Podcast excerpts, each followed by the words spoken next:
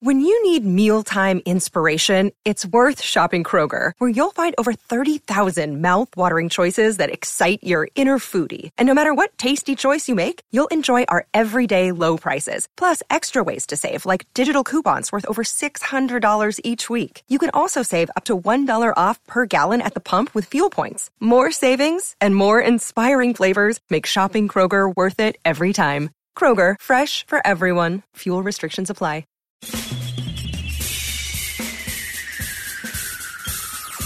This is The Other Side of Midnight with Frank Morano. They're running a strange program, y'all. Now, here's Frank Morano.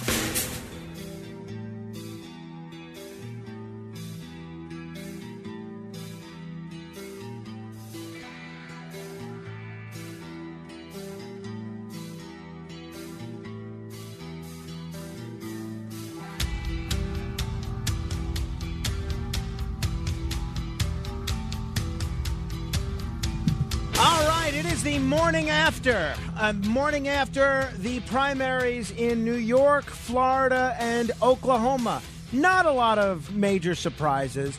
Um, I think the, the big surprise, to me anyway, in New York, is that uh, Marcus Molinaro lost that special election, not a primary, but a special election in the uh, Antonio Delgado seat. I thought Molinaro was going to pick uh, was going to win that one. So that's interesting. Uh, Charlie Crist winning the Democratic primary for governor in Florida. He will take on incumbent Republican Ron DeSantis in November. Other than that, I think everything went more or less how folks thought it would. One of the things that I didn't get to mention a couple of minutes ago was in New York. The the thing that I was watching was to see how all these moderates that Eric Adams supported how they fared. Well, it looks like they lost. Looks like almost all of them lost. We're still waiting for some results, but the uh, Kevin Parker, who Adams supported, won. Everyone else, including that that minister, he almost finished third.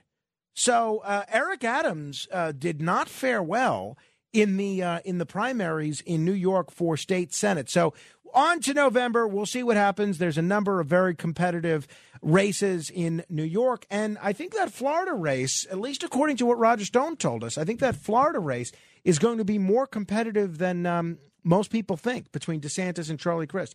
We'll certainly see where it goes. Now. One thing that I did want, so if you have questions about it, you have comments, you have anything you want to say, you're welcome to give me a call. 1 800 848 9222. 1 800 848 9222. One of the stories that I find pretty interesting, though, is what's happening at CNN. Now, by now, if you even follow the news media even somewhat closely, you know that Brian Stelter, the host, the media critic at CNN and the host of Reliable Sources, has been fired. They've canceled Reliable Sources. Brian Stelter has been told to pack his bags. But what's interesting to me is not necessarily the Stelter firing, but what happens next. What they're apparently claiming, what's being reported, is that the staff of CNN fears that the this is going to be the first in line of a major shakeup with John Malone, a right leaning billionaire who's pretty close to the Murdoch family. He's made it well known that he would like CNN to be more centrist, whatever that means. Now, he's also said that he would like a greater separation between the news programming and the opinion programming. Now, I think those are both great things. I'd love to see more centrist programming, and I'd love to see more um, more of a delineation between the news programming and the opinion programming. Because you look at some of the shows that are on there now, Don Lemon, for instance, Anderson Cooper, these aren't news shows. They're opinion shows. That's them essentially pontificating and finding guests that are going to reiterate the editorial points that they're looking to make. So, uh, the question that I have for you, we got an action packed show that deals with a whole bunch of other things as well, and we'll get into them in just a moment. But, question that I have for you is what would you like to see CNN look like? If John Malone or the new boss over at CNN, Chris Licht, who used to work here, by the way, he used to produce the uh, Joe Scarborough radio show when Joe and Mika were here. He used to come here every day. Well, when we were at our old location. He was. I, I always got the impression that he was kind of a stuffed shirt. Honestly, I, I would not describe him as friendly at all. I, I thought he was a little. Um, I don't know, a little gruff to be honest. I mean, nice enough guy. He was polite, but he was not warm. I'll say that at, at a time when most of the people that worked here were very warm. But anyway, Chris Licht apparently wants some changes. He wants more news coverage. So if you were advising John Malone and Chris Licht about how to do the two things that they're rumored to want to do move CNN in a centrist direction rather than a just left wing direction and have a greater delineation between news coverage and opinion pontificating, what would you tell them? 800 848 9222. That's 800 848 9222. First thing is, I'll tell you, I mean, this is easy because I'm such a fan of his. Michael Smerconish, the show that he does on Saturday, that should be the Chris Cuomo slot. That should be on every night in prime time. Monday through Friday, boom. That would get me watching CNN in prime time for the first time in years, probably since Crossfire was on the air. And the other thing is, uh, what's wrong with having another show like Crossfire? I know they tried to bring it back about nine years ago, where you had uh, Newt Gingrich on the right and Van Jones on the left. I don't know why they discontinued that, but if they're really looking for balance, I'd love to see a couple of shows like that and more creative opinion shows. If you're going to have opinion shows, have a diversity of opinion because not every issue can be boiled down to a left versus a right construct. And I'd love to see a recognition that there's some nuance. I'd love to see a, a media criticism show hosted by somebody like Michael Tracey. Uh, Michael Tracey is certainly somebody that's on the on the left, but he is very tough on people on the left. So I'd love to see something like that. Let me tell you what's coming up. Very excited about this. In about 15 minutes, we're going to talk with Anya Kamenetz. Uh, she has written a terrific book called The Stolen Year how COVID changed children's lives and where we go now. One of my great frustrations in talking about COVID is that it so often becomes an ideological battleground. Uh, liberals come on come on and make the case as to why the lockdowns were responsible and conservatives come on and make the case as to why they were irresponsible when the truth is uh, very rarely do things get boiled down to ideological um, you know, affirmation of what your pre existing notion of what the right thing to do was. She has done some really interesting things with this book. She's delved into the data. She's looked at who was most affected by COVID in terms of demographics, in terms of age, in terms of educational needs, and she's looked at every aspect of society, um, from childcare to mental health to schools to courts to race to hunger. And it's a fascinating, fascinating book. So I am very much looking forward to having her on in about 15 minutes. And I can't wait. In the three, in the uh, third hour of the show, we are going to be joined by legendary radio DJ, probably the most famous DJ in history, the one and only Cousin, Cousin Brucie. Brucie. I cannot wait uh, to talk with Cousin Brucie. I have gotten to know cousin Brucie a little bit uh, over the last two years of uh, of working for the same company that he works for now. But um, I am just a huge fan. I listen to him all the time and have for literally decades. I can't wait to uh, to talk with him. We'll talk about radio. We'll talk about his career. We'll talk about what's happening with music. I have literally pages worth of questions that um, that I'm going to try and get to when we talk. But uh, your reaction to the primaries and your thoughts, your suggestions on what advice you would give CNN to see it go in a more centrist direction. Okay. I'd like serious suggestions here. I mean, I, I don't want to hear, uh, oh, you know, they need to hire, um, I don't know, Marjorie Taylor Greene and give her three hours a day. Okay. Yeah. I'm not looking for a way to, uh, you know, placate to conservatives or placate to liberals. I'm looking for serious suggestions as to how we can get CNN in a more centrist direction. And you know what? We'll we'll send this over to John Malone and to uh, Brian Stelter. I don't know this for a fact, but I guarantee you that uh, that John Catsimatidis is friendly with John Malone. I guarantee you. John's never said that to me, but I guarantee you they know one another. And I bet you he would take some suggestions from John Catsimatidis about how to make CNN a product that regular independent people would want to watch. Now, News Nation said they were trying to do this, but two things happened. One, uh, they put out, I think, a decent product initially, but one, nobody watched they got a fraction of the audience that all the other cable news networks were getting. And then the second thing was they went and hired Chris Cuomo. And that's not necessarily an indication that you want to focus on just the news, right? 800 848 9222. Let me begin with John in Freehold. Hello, John. Hey, Frank. It's a pleasure as always. Thank you. Um, yeah, I would like to see CNN. They they have to remember that they're you know they're worldwide they should be just strictly news. There should be no opinion shows whatsoever. It should be just straight what's going on, and it should be what's going on in like you know a bunch of states, what's going on in the world. I have no idea. They don't report anything that's going on in any other country. Like, it should just be news that's factual that you can back up with evidence. No opinions, just who won the election or what happened today.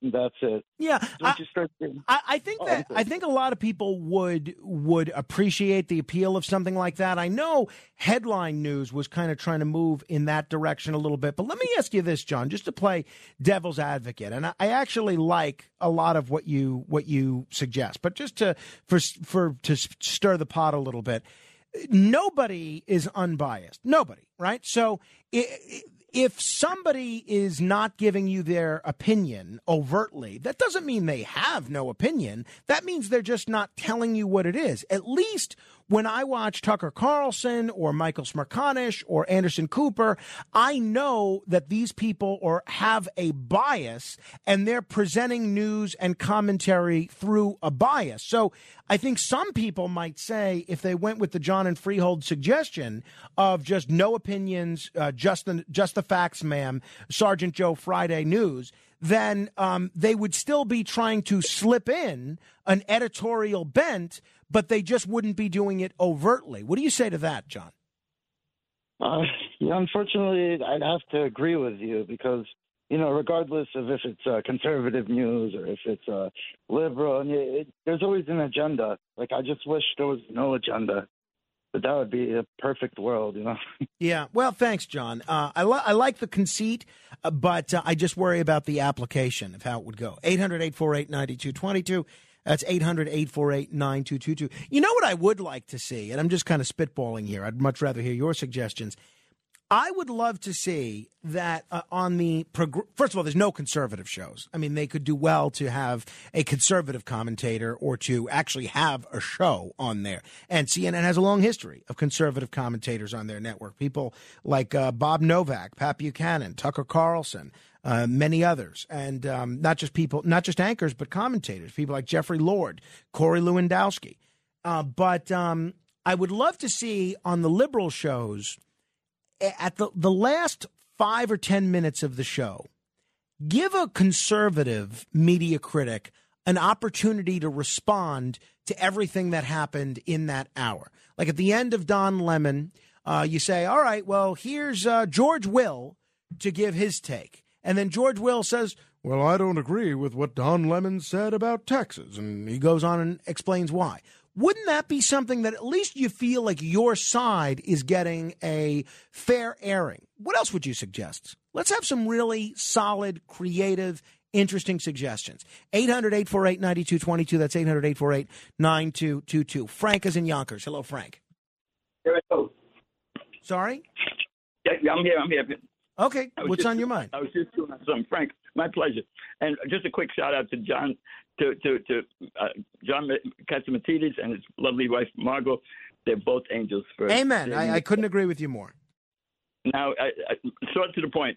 What I'd like to see and I, CNN do is burn to the ground. That's it. All right. Well, that strikes me as very constructive and very creative and exactly the kind of productive conversation we're looking to have. Okay. Jacqueline in Brooklyn, how about you? Hey, Frank. Good morning. Um, I kind of agree with not what this last caller said, but the caller before him. Really, what they need to do is they need to hire people that will tell the truth. They will give you the facts, and they won't have any kind of a bias when they present the information. I currently get most of my news not only from you know listening to WABC, but on on TV I either watch Newsmax or I watch uh, the Catholic channel and also the Christian uh, channels. And they really do present the news in a very factual way, and it really is not biased. You know, they they may um, have their values and they present their values, but for the most part, they tell you the news the way it is. They tell you the truth, and so you know, you, I appreciate you, that. You think we need more of that uh, Joe Friday, just the facts commentary when it, no, no commentary, just the news. Pretty much. If you're watching news, you want the news. You don't want someone's opinion. Yeah, that's fair. That's fair, Jacqueline. You know, the other thing I wonder um, is I would love to see. You know how a lot of newspapers over over the years used to have an ombudsman role where they would respond to readers' letters. What if every day on CNN there was an ombudsman? that responded to complaints about the CNN coverage. That's another thing that I like about Smerconish's show. At the end of his show, every Saturday morning on CNN, he responds to all the, not all, but much of the social media criticism. You know, uh, David in the Bronx, who calls our show, Smerconish has repeatedly taken issue with the tweets from David in the Bronx. You know, David in the Bronx has a way of getting under people's skin. I don't think that's I don't think that's a newsflash to uh, to anybody. 800-848-9222. Frank is in Queens. Hello, Frank. Hey, Frank. Um, so I worked in the media business for 25 years prior to my current life. Um, so I'm pretty familiar with ratings and things like that. The funny thing about CNN is they used to be very much independent, Right. and they had that lane, and they ended up switching to the left in the name of ratings. And ironically, they ended up getting less ratings. They still trail MSNBC and Fox by huge, huge amounts of uh, viewership. So what I would suggest is, especially in prime time, I would love to see a Larry King type show back on the air, where they're, you know, interviewing maybe someone like LeBron James or uh, a famous celebrity. I think that would bring bring in more viewers that aren't so much political per se. Frank, I have to tell you, I love that suggestion. I think that's a great idea. And there's not a show on like that on cable news right now. The closest thing that's on there, uh, and maybe they could give him a show on CNN, but the closest thing to a show like the one you're describing is Joe Rogan's podcast, uh, where he gets people from all walks of life and has a lengthy conversation with them that's not rushed into eight and a half minutes, but where you have an hour where you can actually think and have complete full thoughts. I love that. And you know what? The thing is, the challenge for CNN or any network, quite frankly, is there's not necessarily a lot of people that can pull off that well the, the, the format that you're describing as effectively as Larry King did. Because remember, they tried to do that with Piers Morgan when Piers Morgan took over for Larry King, and the show was a disaster. It, it, it paled in comparison, both in terms of ratings and quality, to the show that Larry King uh, was doing. Now, I would argue that's because uh, Piers Morgan couldn't stop himself from going on these unhinged rants on issues that he was uh, in, that he was passionate about. But I'd love to see that. Who do you think? Who do you think would be a good host of an hour like that on CNN? I really don't know, Frank. I mean, I agree with you. Um, if I had that answer, I would be one of the suits at CNN. Well, yeah, thank you, Frank. It is interesting. And just bring back that Larry King format. I'd love to see it. 800 848 9222. Alex and Brooklyn, how about you? Yeah, thanks for taking the call. Before I get to my comment, I just wanted to follow up on your Friday program. What kind of scrambled eggs did you have over the weekend, and did you specifically have the sweet potato and sauteed onions? No, no sweet potato and uh, sauteed onions. I did have, so on Saturday, um, my wife made an omelet that did include sauteed onions, which was delicious. On Sunday, my uh, my civil court judge and friend uh, Brendan Lantry came over and he made manchego scrambled eggs, which were out of this world. They were they were delectable. That was one of the one of the eggs that you were talking about on the program. No, no, no, it was a new one. Right. He was inspired to do Oh. it based on our conversation on Friday. But your recipe's on my list, Alex. Believe me. Okay, thank you. Um, so I wanted to say that the fact that they're not willing to bring on a pro-Trump Republican, not just like Adam Ke- Adam Kinzinger or Liz Cheney, you know, to debate them on issues that they're talking about on liberal shows, shows you that they don't have the ability to respond to a debate and arguments coming from the, the MAGA side. And, or you could say that the pro Trumpists are afraid to go on liberal programs, but I don't think that's the case because if you look at Dan Bongino, he'll bring up he'll bring on a liberal any day on his un- unfiltered show on Fox every Saturday night, while they won't. Yeah, well, it's a great point. It's a great point, Alex. Thank you. And uh, I think um, I think that that is certainly something that they could do well to do, is have a little bit more ideological diversity. Mike is in New Jersey. Hello. I'm going to go with this lineup, Frank. This is my lineup at CNN. Uh, the Crossfire show will be at 7. I'll try to get Pat Buchanan and James Carville. I know they're aged, but we're going to try it. Jake Tapper at 8. Michael Smerconish at 9. And Chris Wallace will be 10. He's kind of the center. I like that. If I can't get Chris Wallace, get ready for this. I'm going to have the Frank and Curtis Sliwa show at 10 o'clock simulcast. My schedule is pretty full, uh, but uh, I would, I would, that would be fun. I'd love to do that. Uh, you know, you remember James Arness from Gunsmoke? James Arness did an interview. I think it was with New York Magazine, or if it wasn't New York Magazine, maybe it was the New Yorker or some magazine like that that does long form journalism. And James Arness said in this in this interview that his favorite TV show at the time was Curtis and Kuby, the MSNBC show. Do you remember that MSNBC show they did? That was James Arness's favorite show. How cool is that? Uh, I would love to see those guys do a show again. You imagine that? Or if Kuby wouldn't do it, maybe Curtis and uh, Richard Bey. That would be interesting. Robert's in Manhattan. Hello, Robert. Hi, Frank. I, I think one of the most honest things that um, that CMS could do is when they hold interviews with politicians and other public figures, when they get a progressive, they ask only cream puff questions, no hard questions, uh, no challenges to anything they say. But when they get a conservative, they ravage them.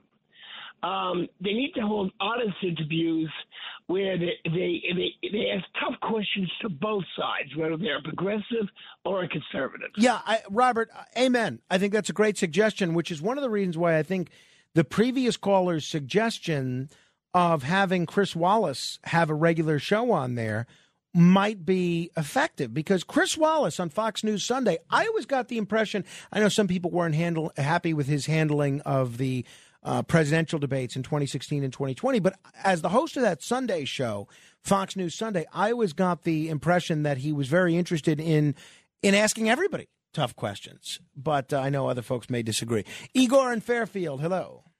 Hey there, Frank. You know, the suggestion about Larry King, I think uh, the ratings are all about personality. And, you know, like what you've done with radio here, your kind of show, middle of the road, equal time, both sides. It's not surprising that a guy like Larry King from a talk show background, just uh, you add the pictures to it, could engage somebody for a full hour and take calls at the same time. So you like that uh, the the suggestion of bringing back a, a Larry King style show in prime time? Absolutely, Yeah. because uh, because I, I think it's that center of personality. And if you think about when CNN, quote unquote, was as it was at its best, it was about Larry King. It was about those big interviews that you remember. It's about Marlon Brando and the uh, you know the unusual moments and and people talking about the next day at work. I think that's when they were at their best. Uh, Igor, well said. I feel like we got some good suggestions here. I am going to try and get this last 15 minutes to um, Chris Licht and John Malone, although I was a little insulting to Chris Licht with his tenure here. Maybe we'll edit that out of this commentary before I send it to him. But with the exception of what I've said about Chris Licht, we'll send it to him as is, and hopefully it'll uh, hopefully it'll spark some some people thinking over there. 800-848-9222. Chris is in the Catskills. Chris, I heard you on with uh, Andrew Giuliani and Dominic uh, last night. Not surprisingly, I heard you mention that you were, of course, an elected official. um, yeah, you, you know, Pat Ryan. I know I Chris, uh, Chris, I, I don't know. You sound like you're speaking to us from the space shuttle. Actually, we have audio from a black hole that we may play later. Th- That actually sounds more clear than what you sound like. I don't know where, where you are. You sound horrible. Call back later, and uh, we'll be happy to uh, give you an opportunity to be heard. All right. The stolen year. Our children have had a tough time with COVID. How has COVID changed children's lives, and where do we go from here? What lessons do we need to learn for the next epidemic, the next pandemic? We're going to explore it with Anya Kamenetz. I'm really looking forward to this discussion. This is The Other Side of Midnight. Straight ahead. The Other Side of Midnight with Frank Morano. It's The Other Side of Midnight with Frank Morano. Frank Morano. Dip, dip, dip, dip, dip, dip, dip, dip.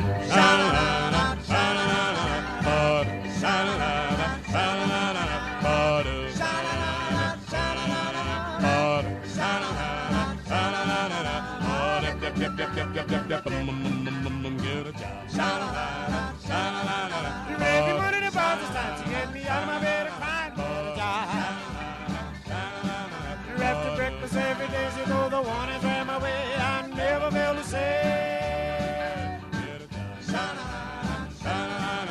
Silhouettes get a job. We're going to have um, Cousin Brucie on a little bit later. So, uh, one of the things we're going to try and do is highlight a bunch of the music that you might hear on Cousin Brucie's show any uh, any given week. So uh, you'll you'll hear a few gems like this throughout the throughout the morning.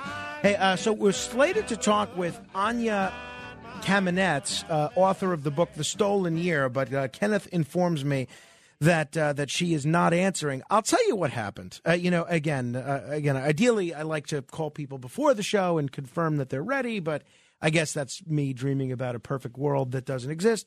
You know, re- reality is a different thing from a perfect world. I tell you what probably happened. We booked her for um, Wednesday at 1.30 Eastern, right? She probably thinks it's Thursday.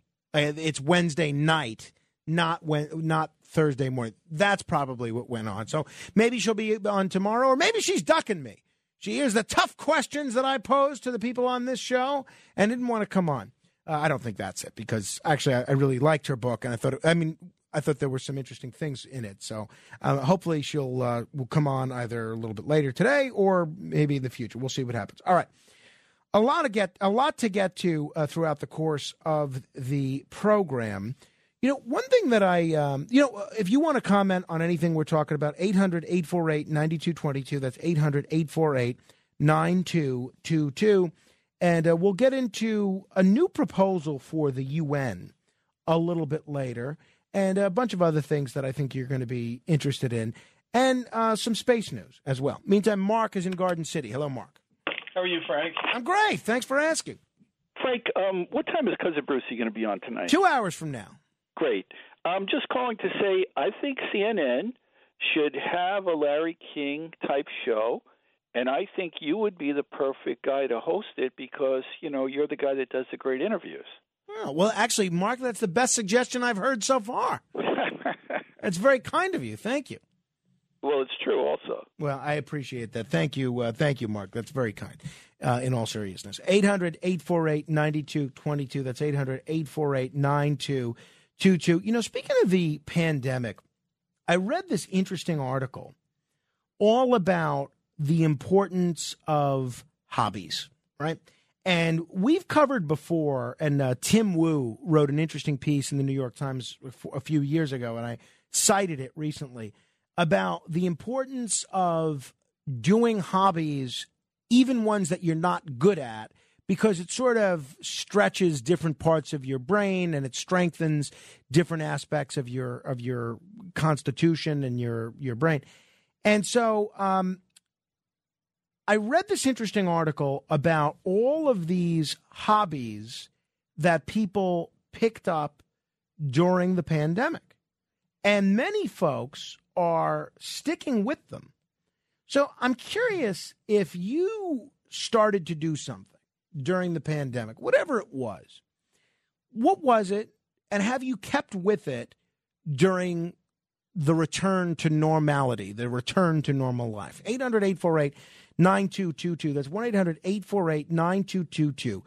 Something that you do purely for yourself, even if it's hard and even if you're bad at it. I'll give you my answer, and it's not something that I've kept up with as much as I uh, I wish I would have. I know a lot of people have picked up pickleball, and I'm slated to uh, you know to play a friend of mine in racquetball this week. I'm looking forward to that. I haven't played racquetball in about 15 years.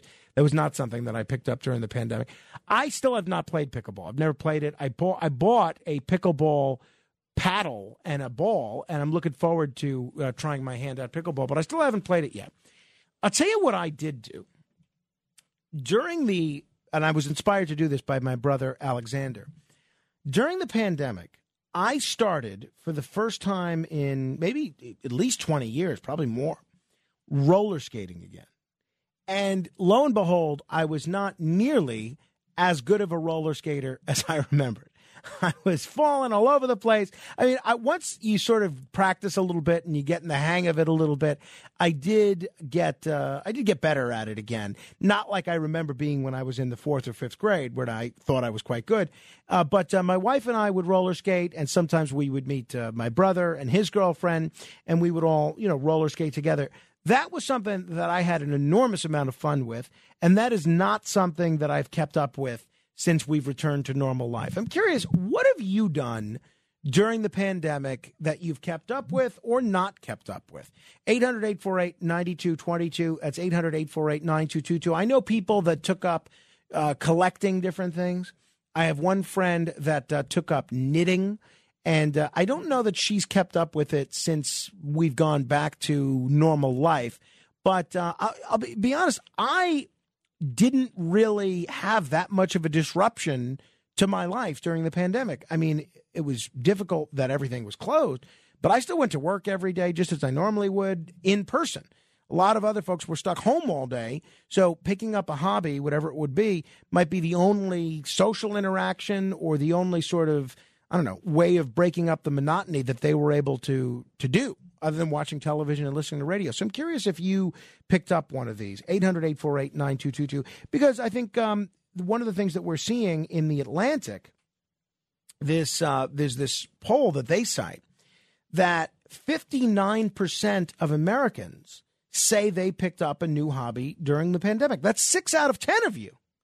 So I think uh, there might be some good suggestions here if people are looking to pick up a hobby. Um, it's never too late to pick up a hobby. And in Axios, they have a letter from uh, Michael in Phoenix, Arizona, who writes this I'm 60 years old, and three years ago, I started piano lessons. My nine year old son started at the same time I did, and he's so much better than I am. I love how learning a musical instrument is both mentally and physically challenging. Emily in Winterville, Georgia writes I took up tap dancing in my 50s. Germaine in California writes In my 70s, and I just bought a violin. Have never played one. Goal to accomplish a soloist singing. And Susan in Denver, Colorado writes I've been learning to speak Korean for one year now. That's cool. It's not easy. I have to work very hard to immerse myself in all aspects of the language and culture, but it's fun. So I think that's uh, I think that's interesting. My wife tried to do. She was brushing up on her Spanish during the pandemic. And uh, I don't know that she's kept up with her Spanish lessons since the pandemic ended and we've gotten back to normal. Now, we also had a child in that time. And uh, that has taken up a lot of her her bandwidth. So I don't know that she has very much free time beyond working and taking care of young Carmine, young Carmine William Morano, uh, who uh, we now that we have been exposed to this week of radio content. Maybe we should have called him Carmine Willard Morano, but he is indeed Carmine William. So I don't know that she has much time to study Spanish these days, but that was her thing during the during the pandemic. So I was roller skating, friend of mine was knitting, and uh, Rachel was Spanish. What was yours? You pick up a new hobby during the pandemic? 800-848-9222, 1-800-848-9222. John is in Brooklyn. Hello, John. Hello, Frank. I regret to say that what I should have done was to do more writing. And what I- stopped you? Why didn't you? I, I had a very good reason, uh, two very good reasons. I was taking care of my mother, Ah. and I was dealing with the effects of what probably is long COVID. It was having effects on some of my internal organs and my eyesight. But the good news is I finally got around to finishing an unpublished novel I've been working on for years and putting it aside. And I have two literary agents who are reading the full manuscript. Oh, so you did get to brush up. You did get to focus more on your writing then during the pandemic. I only did that within the last three months. Oh, okay. Well, that's hey, that's great. I, I think one of the lessons from this Atlantic piece is that um, you know I'm going to link to this on my Facebook page. One of the lessons in this Atlantic piece is that it's never too late to pick up one of these hobbies, uh, whether it's uh, during the pandemic era or post-pandemic or anytime. Right? 800-848-9222. What about you, Matt Blaze? You pick? Did you pick up any hobbies during the uh, pandemic? I was so busy, I couldn't pick up any hobby. What were you so busy doing? Research, riding my bike. That's what I did. Research for what? Well, show stuff, you know, Uh-huh. when I was on the air, that kind of stuff. All right. Okay. Well, were you a, a cyclist before the pandemic also? Well, I know how to ride a bike since I was a kid. I didn't say I picked up bike riding, but I have a bike and I have woods by my house. So I went there's bike trails back. There. Right. I guess my the question that I feel like you're trying to evade is were, did you bike more during the pandemic? Yeah. Asthma. You did. Oh, no, I did bike So that was your your hobby during the pandemic. Right. Biking. Right. Okay. All right. 800-848-9222. Virginia is in the Boogie Down Bronx. Hello, Virginia. Hello, how are you, Frank? I'm great. Thanks I for wanna calling. tell you, it was because of the pandemic I started listening to WABC, and I can't stop. I listen to it morning and night all day now. I'm retired, and I just don't shut it off. That's terrific. Hey, so what did you listen to on the radio prior to the pandemic? I didn't. So just radio listening in general, that was something that you picked up. Yes. That's great. Yes, but it was but it was WABC. Well, no, I gotta say in the morning I used to listen to 1010 Wins for the news and shut it off. All right. Well, I love to hear that, Virginia. I Hope you're spreading the word for us now. I I can't stop listening. Uh, uh, it's wonderful, Um, Virginia. I do love I do really love the radio station. That's great. That's terrific. Thank you, Virginia. Appreciate that. Let us go from Virginia to Virginia, where Jay is calling from. Hello, Jay. Hey, Frank, how are you? I'm well, thanks. Well, thank you. So during the pandemic, I picked up a new hobby of 3D modeling. What is 3D modeling? Well, you create 3D models on the computer and animations and stuff. That sounds really neat. H- how did you get into that? Well, I was just bored, and I always, I always wanted to do it. And I just found a free program online and free lessons, and I got really into it. Well, that's pretty cool. I, I, um, what's something that you've modeled that you could tell us about? I oh, nothing really much. I, I mean, I've just done the tutorials, and I made a coffee and a and a donut, and nothing, nothing too cool. But it's you know, it's cool to do to do that when you started from scratch.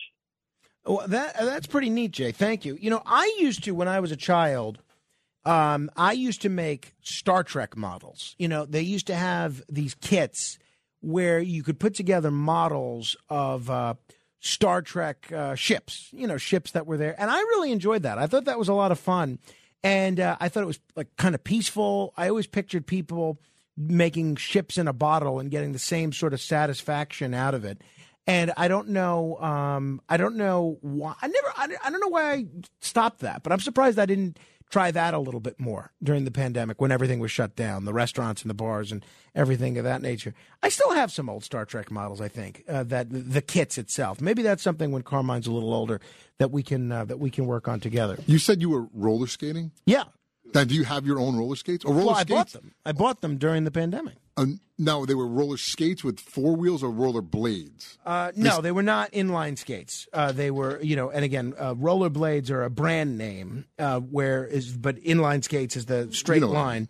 Uh, but no, they were proper roller skates. Now, did you go to a park? Did you just skate on the street? All of the above, uh, on the street, in a schoolyard that was by my apartment at the time, and then um, this pavilion that was in a park that I would meet my uh, my brother and his girlfriend at. So yeah, all of the above. Now, is there a roller skating? Well, everything was closed. Is there is there, is there a roller rink somewhere in Staten Uh, Island? there was in the uh, in the Tottenville area. I think that m- I've never been there, uh, so I think uh, I think that might have closed. I'm not sure if that's still. I'm not sure if that's still open. Uh, no, it's still. Yeah, I just looked it up. It's still open. Yeah, I used to love roller skating. yeah, it's fun. Well, maybe come out to uh, my hometown. We'll do some roller skating. You gotta buy some skates. Yeah, well, get get some skates. Maybe on a Saturday, and we'll do a. You'll join me in my digital detox day. Yeah. And while it's still nice weather, we'll do some roller skating. Right. That- That'll be fun. 800 848 9222. Peter in the Bronx, did you pick up a, habit a habit during the pandemic? Yeah, uh, Frank, I got into 18th century living, specifically writing letters and, and, and putting wax seals on them. However, you can't mail them because the post office machines can't handle the wax seals, so they'll slice them right off. But I, I also got into the old sailing wooden ships, and I love watching documentaries on, on you know what they, how they like cook going around the world. Anything that has to do with 18th century, I was just became obsessed with Well, wha- during the pan. Well, the 19th century. But um, 18th, 1700s. Well, yeah, 17, 1800s, yeah. okay, so why that era of history specifically? I, I just I, I don't know. I like I, I like writing with dipping pens, and that really took off with me. And then Hmm. I saw the movie Mutiny on the Bounty with Marlon Brando, Oh, and I just fell in love with that picture. And and then I I just had I watched the Bounty, then I watched the original from the 30s, and I With Clark Gable, obsessed- right? Clark Gable's in that one, the original. Yes, and I became obsessed with the whole story. Then I started reading about it, and uh, um, and then it just it expanded. I, like I got that movie Damn the Defiant, um, uh, Barry Lyndon, um, and even the movie Waterloo. I just you know the whole the whole era. Well, that's expanding over a lot of time there. Um, uh, you know, but I'm surprised at what you're saying, Peter, about the wax seal because I write letters with a wax seal, and I've never really heard a complaint that the post office does something to, uh, you know, that hinders the wax seal.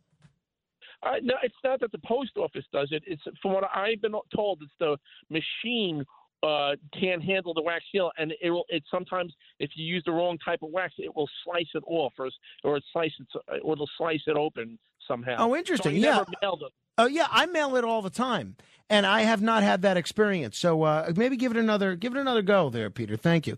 800-848-9222. Alex Barnard is here. Uh, hello, Alex. How are you? I'm good, Frank. How are you? Uh, good. Did you pick up a hobby during the pandemic? Yeah, Peter's actually kind of reminded me. I by going sort of going back in time, I did sort of my hobby was more like nostalgia, going back to things that I liked doing when I was a kid and like rewatching a lot of shows. Not necessarily like kids shows, but for example, one of the shows that I loved when I was a kid was 24 with Kiefer Sutherland. When you were a kid, didn't that Yeah. show just air a few years ago? No, no, that was like uh what 2008. I was I was maybe 10 and like, Oh, back okay. then. Well, yeah, to- yeah, to me, 2008 Yeah, right. like yesterday. To that, Okay. but um, and then the other one was uh, there was this great online game from when I was a kid called Toontown that I um was that I played a lot when I was a little kid that I started playing again. Why those two um, activities specifically, Toontown and 24? What made you pick them?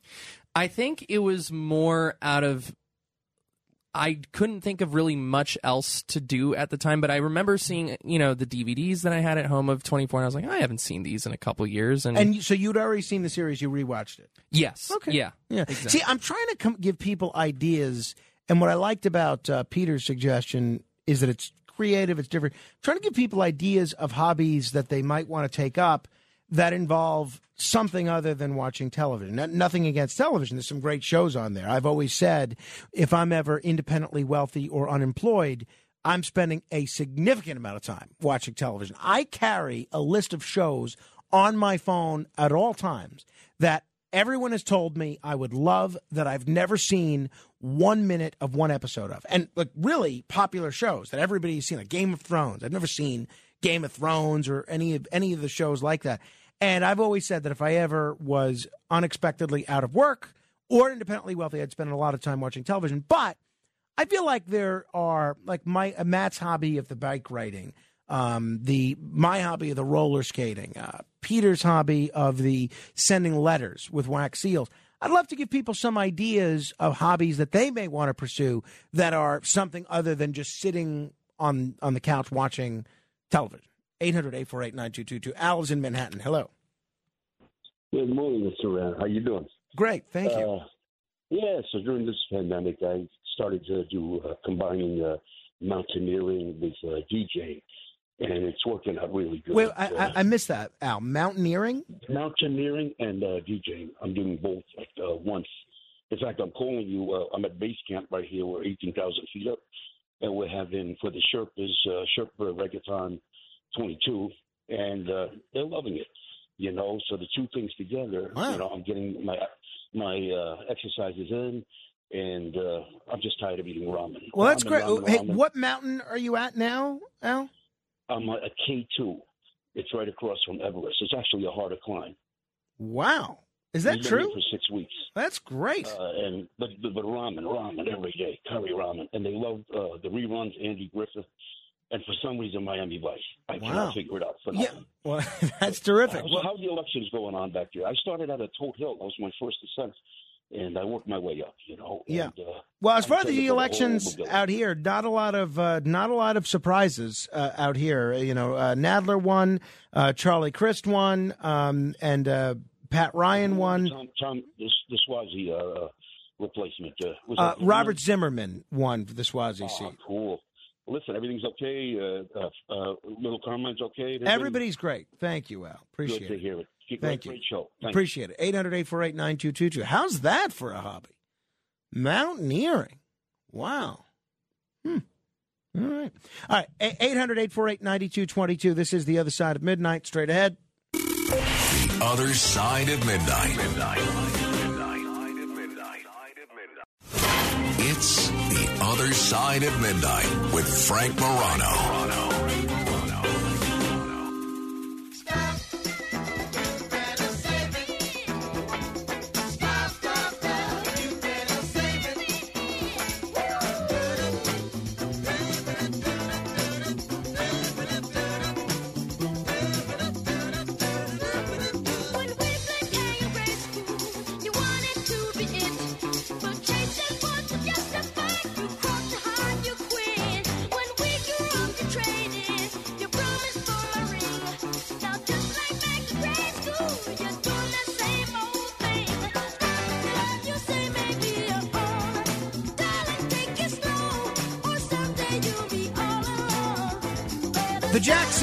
Five. This is the other side of midnight. I'm Frank Morano. If you ever want to know what kind of music we play on the show as bumper music? We're going to have some good ones today.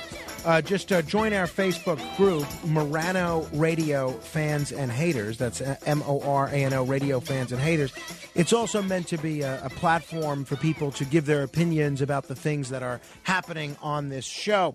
I'll tell you what my lifelong hobby is, right? This is unintentional it's double booking myself because I have an inability to say no to anybody and I just commit to everything, right?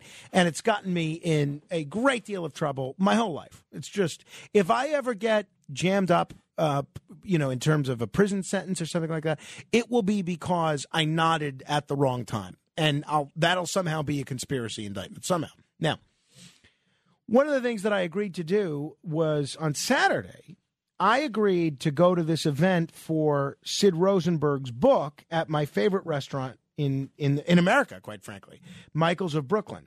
So um, my wife also agreed to participate in a neighbor's party, sort of a half block party.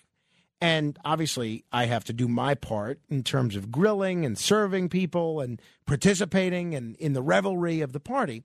So I'm at the moment double booked for this neighbor's party. So yesterday, a friend of mine comes over the house, hadn't seen him in a while. We're talking and uh, chatting and everything. We're catching up, and he's asking me about Sid Rosenberg, and I say, yeah, but you know, Sid's doing uh, this uh, book signing or this book event at Michael's of Brooklyn on Saturday. And my wife, who had not been paying any attention to what we were talking about, she stops. She says, "Wait a minute, you're not going to that, are you?"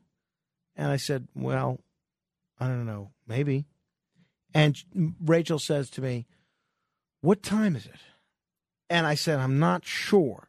She says, Because we have this neighbor's party at one. It's going to be a couple hours. You got to be here. So I said, just during the commercial, in the last minute or so, I said, Let me see what time this Michael's of Brooklyn thing is. Because nobody has told me. So I go on to Sid Rosenberg's Twitter and I find the following tweet from over a week ago. This is from August 9th, the last tweet about this.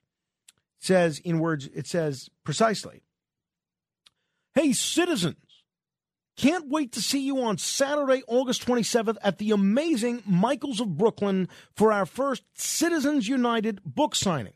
It's a chance to meet me, get a new book autographed by me, and enjoy fantastic food. Call, and he gives the phone number, and reserve your spot today. Now, what's missing from this? What time this thing is. So, how are people going to know if they want to go to this or not if Sid doesn't list the time? So, when he gets here in a few hours, I'm going to try to pin him down for what time this is. I'd like to try and do both. And then uh, maybe I'll bring young Carmine with me to Michael's after the neighbors party, and he can he can meet people as well because that is a great place to go. And I, and I do want to support Sid with his book and everything. But uh, I'll tell you what we're looking forward to doing the following week, um, Labor Day weekend.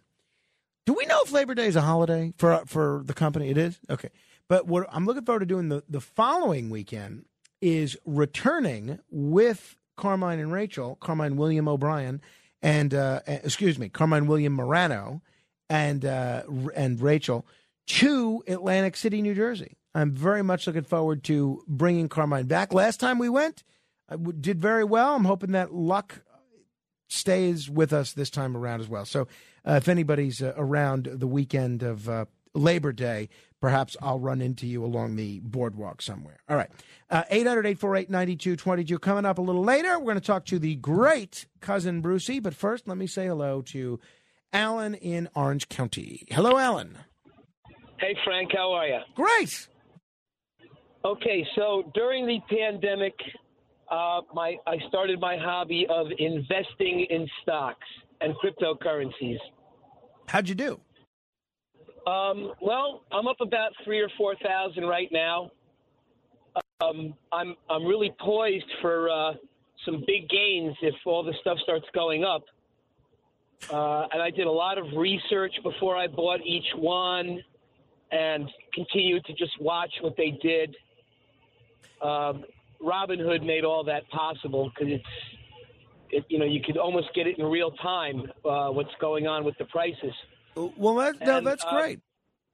I, you know, I really enjoy, um, you know, doing the research on the companies and seeing where they started and who owns them and all, you know, all the other how many employees they have.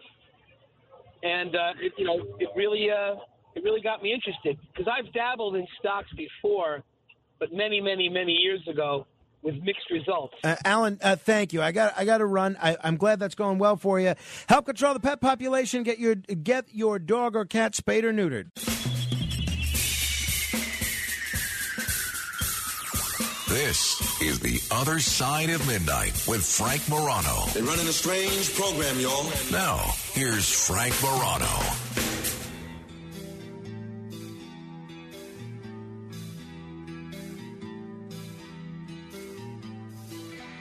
Well, good news for all, most of all for me. We have uh, tracked down Anya Kamenetz, uh, the author of the book The Stolen Year How COVID Changed Children's Lives and Where We Go Now. Now, uh, Anya is an education correspondent for NPR. She's contributed to the New York Times, the Washington Post, New York Magazine, a whole bunch of other publications. She's won many awards for her reporting on uh, education, technology, and uh, innovation. She's written some other books before, but uh, this book, The Stolen Year, is really fascinating. It's not only fascinating because it's so current and deals with an issue that I think a lot of people feel pretty strongly about, but it's really so interesting because of the way that it blends data and analysis and uh, statistically looking at what happened in the country economically, culturally, in every different aspect of life with profiles of individual people and individual families. So it kind of puts a human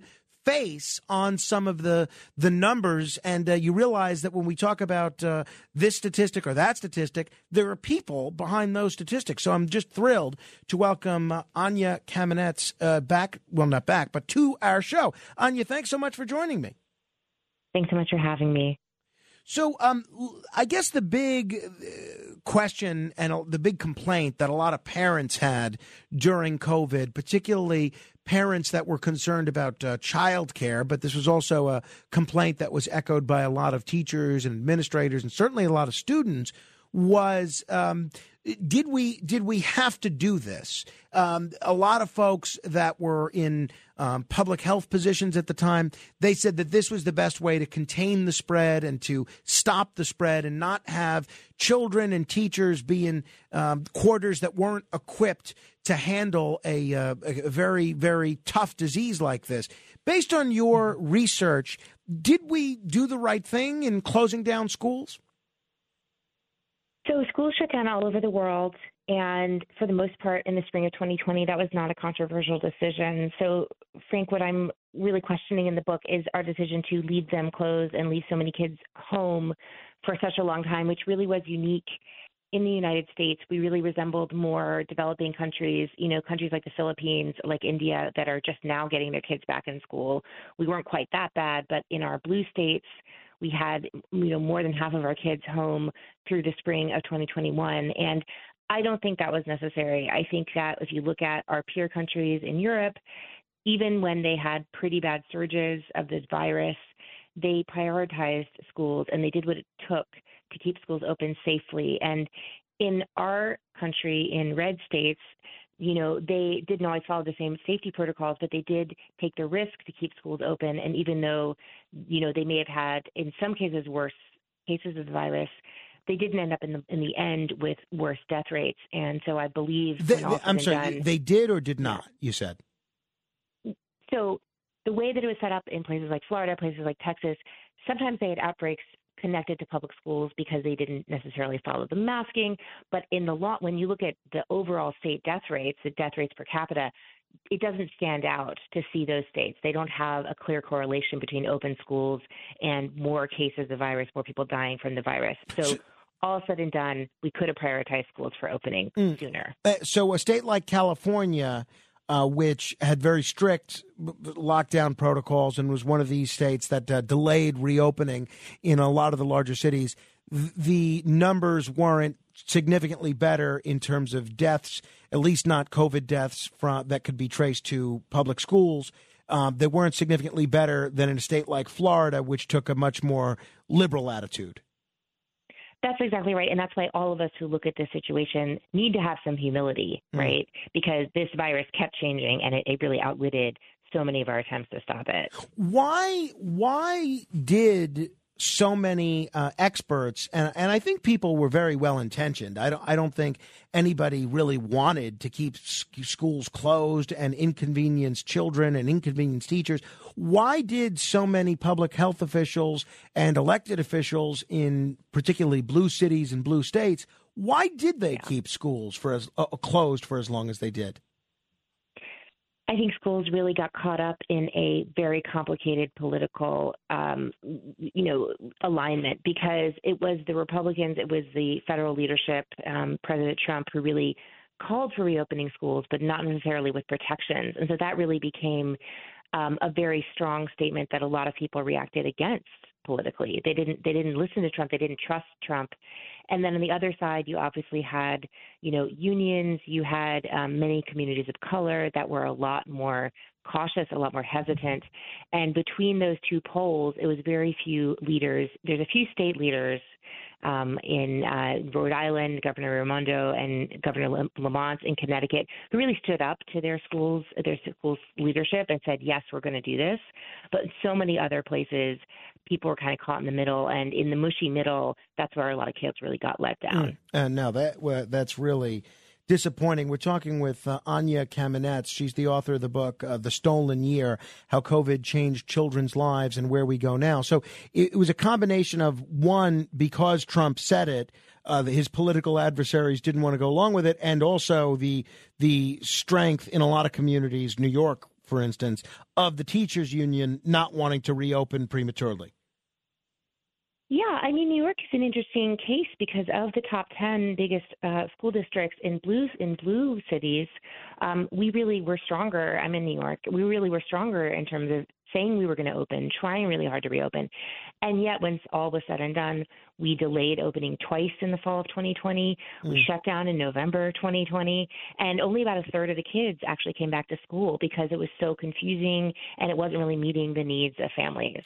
Now, I think you look at um, every aspect of society crime, drug use, alcoholism, depression, anxiety. Uh, many different financial aspects of uh, of society. It seems like the pandemic and the lockdowns were bad for everybody, bad for the whole country, especially you know adults in a lot of different communities. Why was the pandemic particularly harmful for children?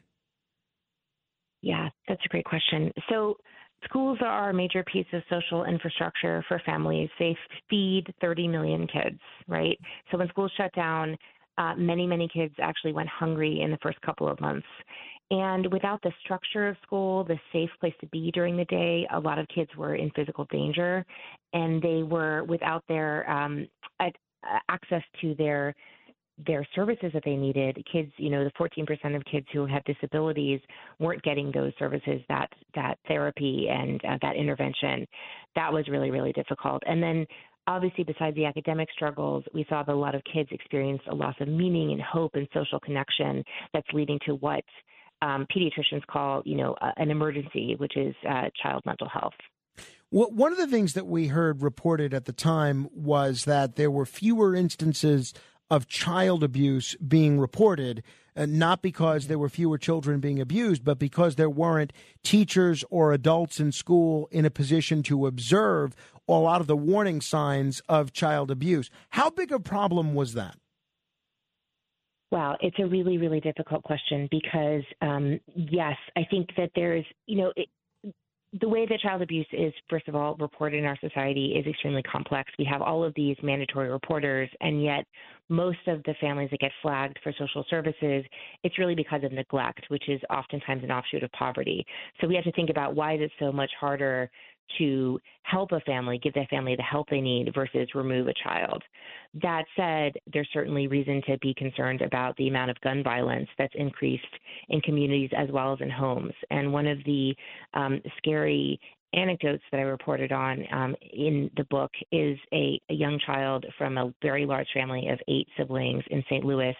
And when schools and daycares were closed, he wandered away from his home and climbed into a window of a vacant building and was shot in the leg. Oh, jeez. Uh, yeah, no, it's just uh, it's just terrible. Now, um, as far as the social aspect of school goes, now we've seen the corporate environment, the business world move increasingly into a remote communication era. A lot of businesses are still either fully remote or partially remote.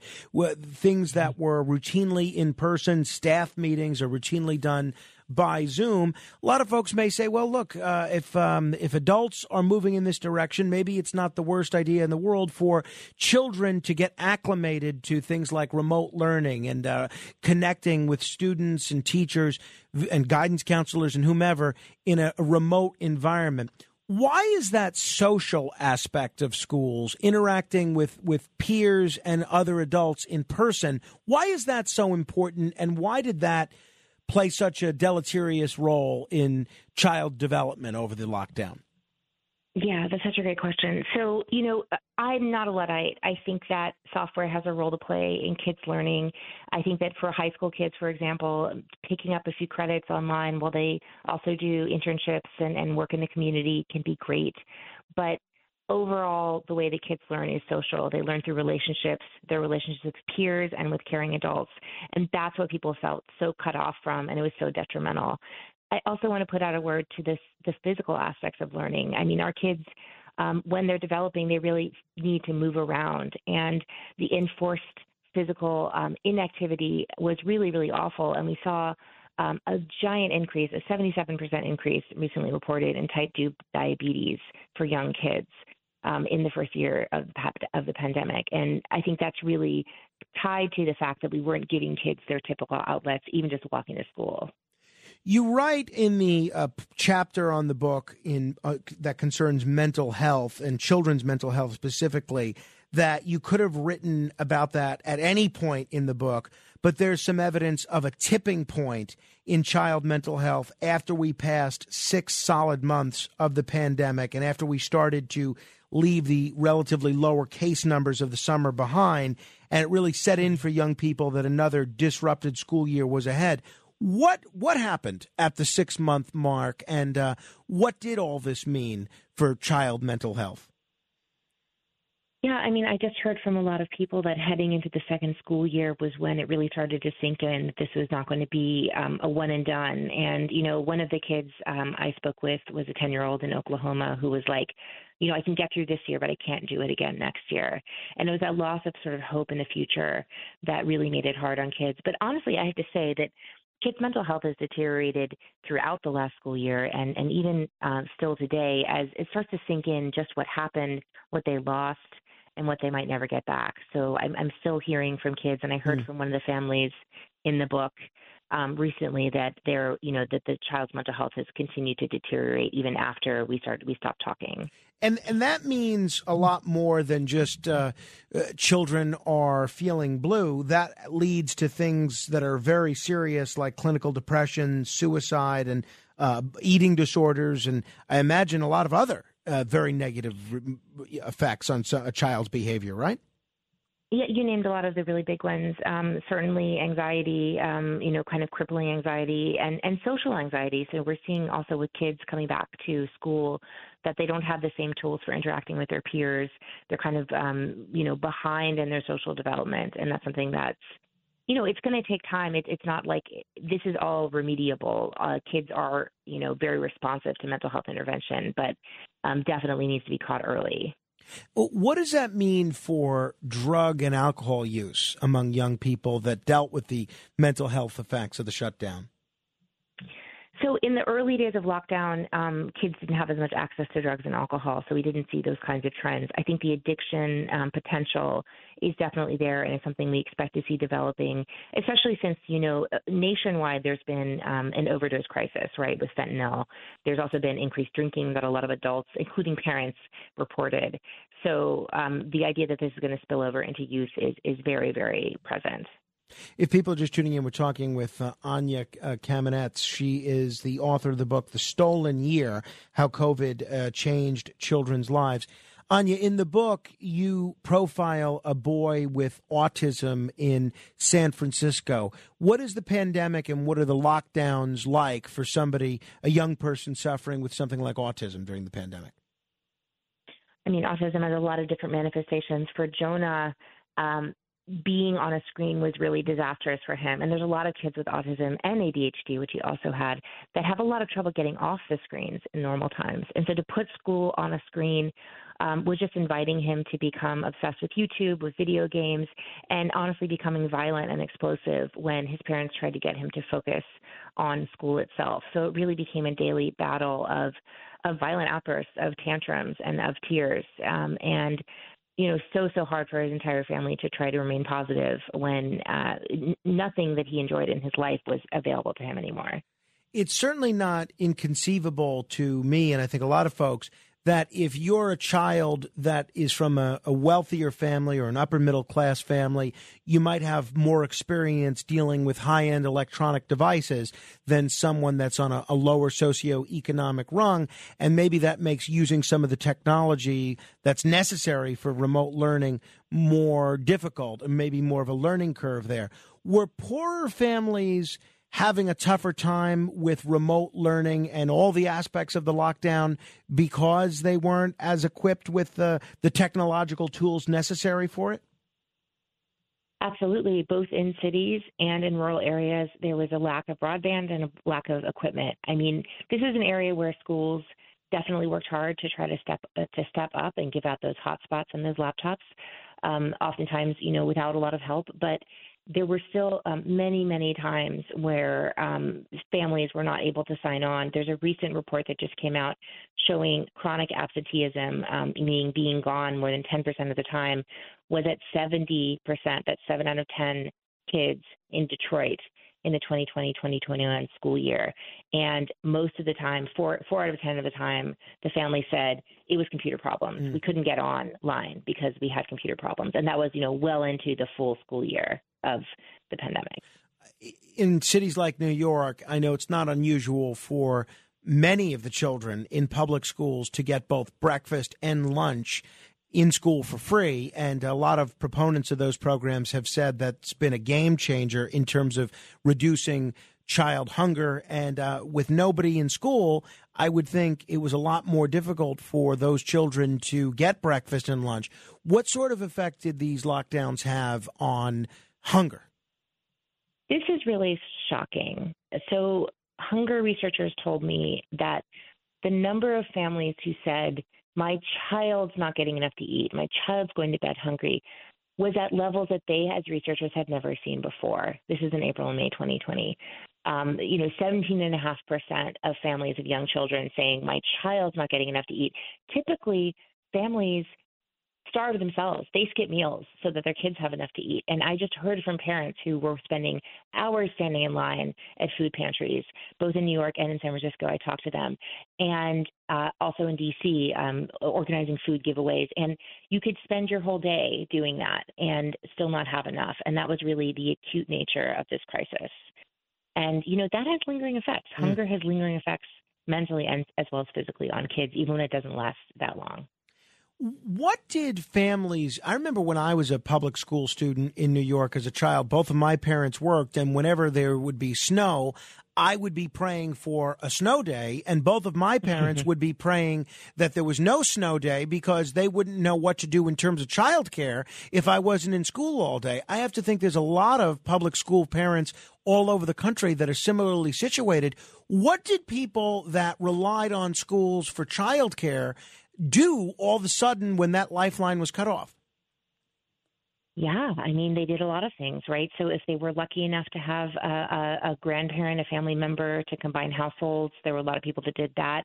Obviously, we know if you were able to work from home, you had the classic kid busting in in your Zoom meeting, or, or kid sitting uh, on the laptop or on the, the screens all day while you tried to work.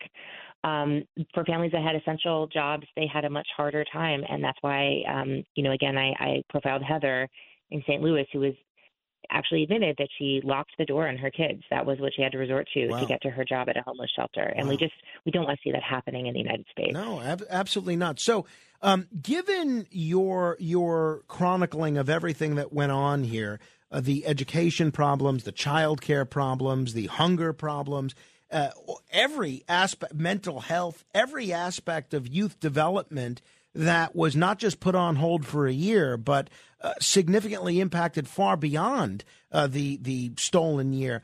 Um, through the prism of hindsight, what should our leaders have done? What should we have done as a country? And for the next pandemic, whether it's a year from now, 10 years from now, or 100 years from now, what should future leaders do when they're faced with a, a similarly serious pandemic?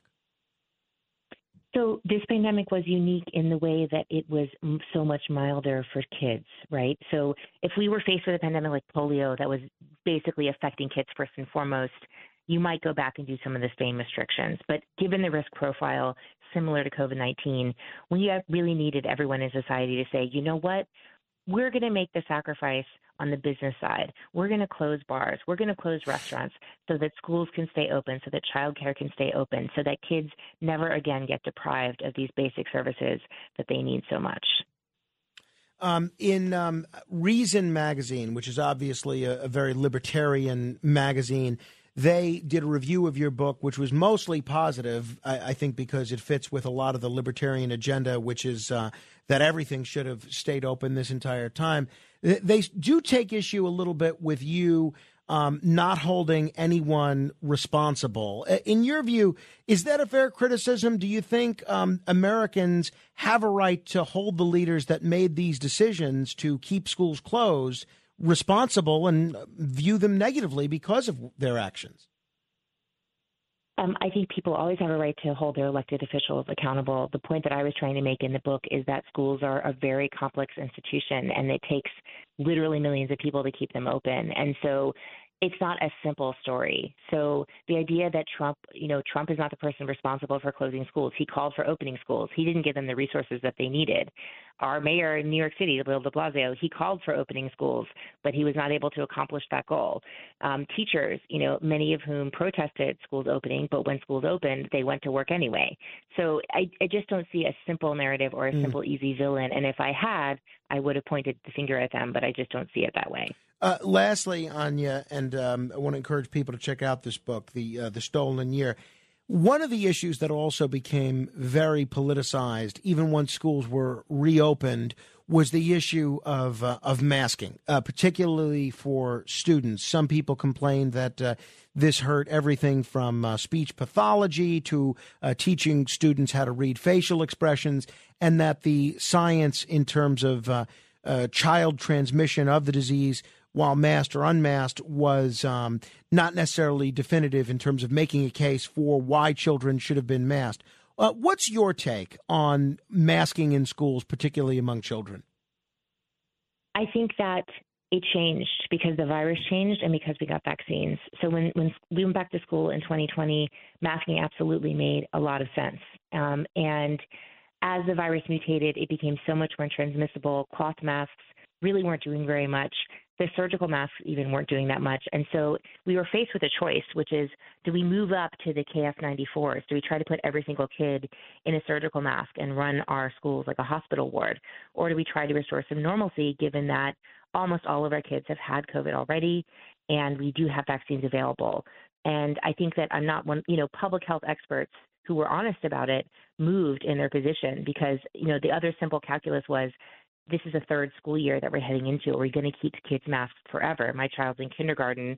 You know, she took off her mask in April. That was the first time she'd Mm. gone to school without a mask on. So, you know, again, this is a, a situation that's complicated. It changes, and people who are honest about it and look at the data need to update their positions as well. Uh, you know, one of the thing, the reason, one of the reasons I ask is because Philadelphia is planning to have mandatory masks at the beginning of their school year, and the parents are up in arms. The school boards in Philadelphia are getting an air an earful from uh, from parents that say this kind of a policy to start the school year is totally out of touch. It sounds like you might agree with those parents. Well, I sympathize with parents who feel that their children are the only ones being subjected to these guidelines. You know, if you can go to a sporting event or a mall in Philadelphia without a mask on, or a restaurant or a bar, Right. why is it that our little kids in school are the only ones that have to do this? Well, uh, Anya, I want to commend you on uh, just a tremendously researched book, and uh, not only a book that's really well researched, but uh, a book that really does a tremendous job putting a human face on the cost of uh, the lockdowns that we all endured uh, over the course of the COVID pandemic. Thanks for coming on. Thanks for being on with us at a tough hour. Appreciate it very much. Thank you so much for having me. Thanks for your interest. Thank you. If you want to comment on any portion of our conversation, you're welcome to give me a call. 1 800 848 9222. That's 1 800 848 9222. This is The Other Side of Midnight. Straight ahead. The Other Side of Midnight with Frank Morano. Ohio, ready for some quick mental health facts? Let's go. Nearly 2 million Ohioans live with a mental health condition. In the U.S., more than 50% of people will be diagnosed with a mental illness in their lifetime. Depression is a leading cause of disability worldwide. So, why are some of us still stigmatizing people living with a mental health condition when we know all of this? Let's listen to the facts and beat the stigma. Ohio, challenge what you know about mental health at beatthestigma.org. It's The Other Side of Midnight with Frank Morano. See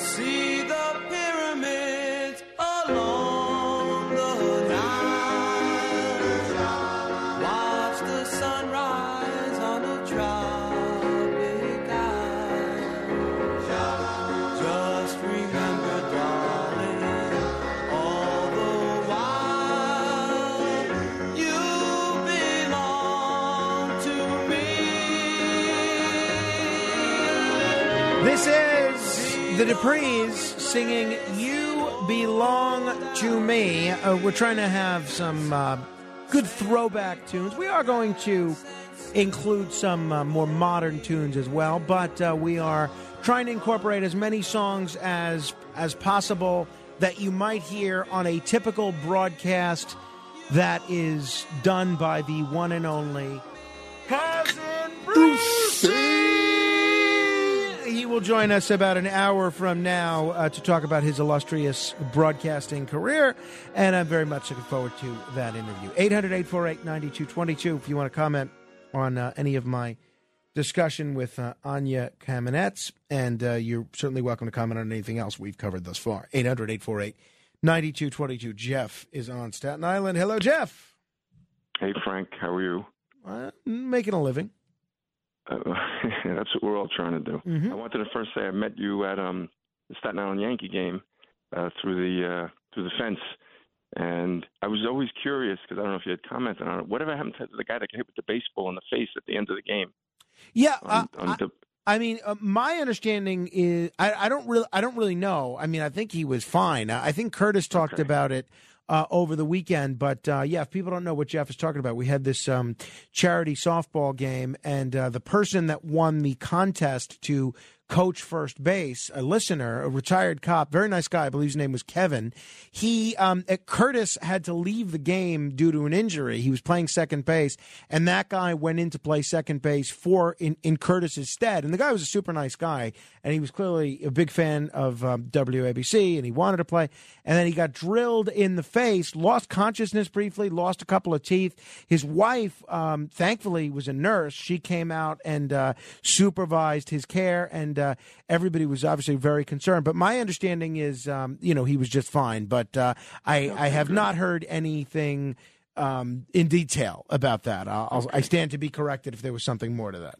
all right, I was concerned. It was it was a scary moment. Ah, hey, I was standing right there, absolutely, and uh, uh, yeah, no, hundred percent, absolutely. Anyway, I'm a New York City public high school teacher on Staten Island, and I feel that we let these kids down. And one of the things that's going on now, now you just mentioned Philadelphia, also in Newark, they're um, uh, making these poor kids wear masks again. And as I'm reading about it, I'm saying, yeah, who's deciding this? And again, I think it's the union that's a, a, big pusher of this. And ultimately, look, we don't want teachers to die. We don't want teachers to get sick.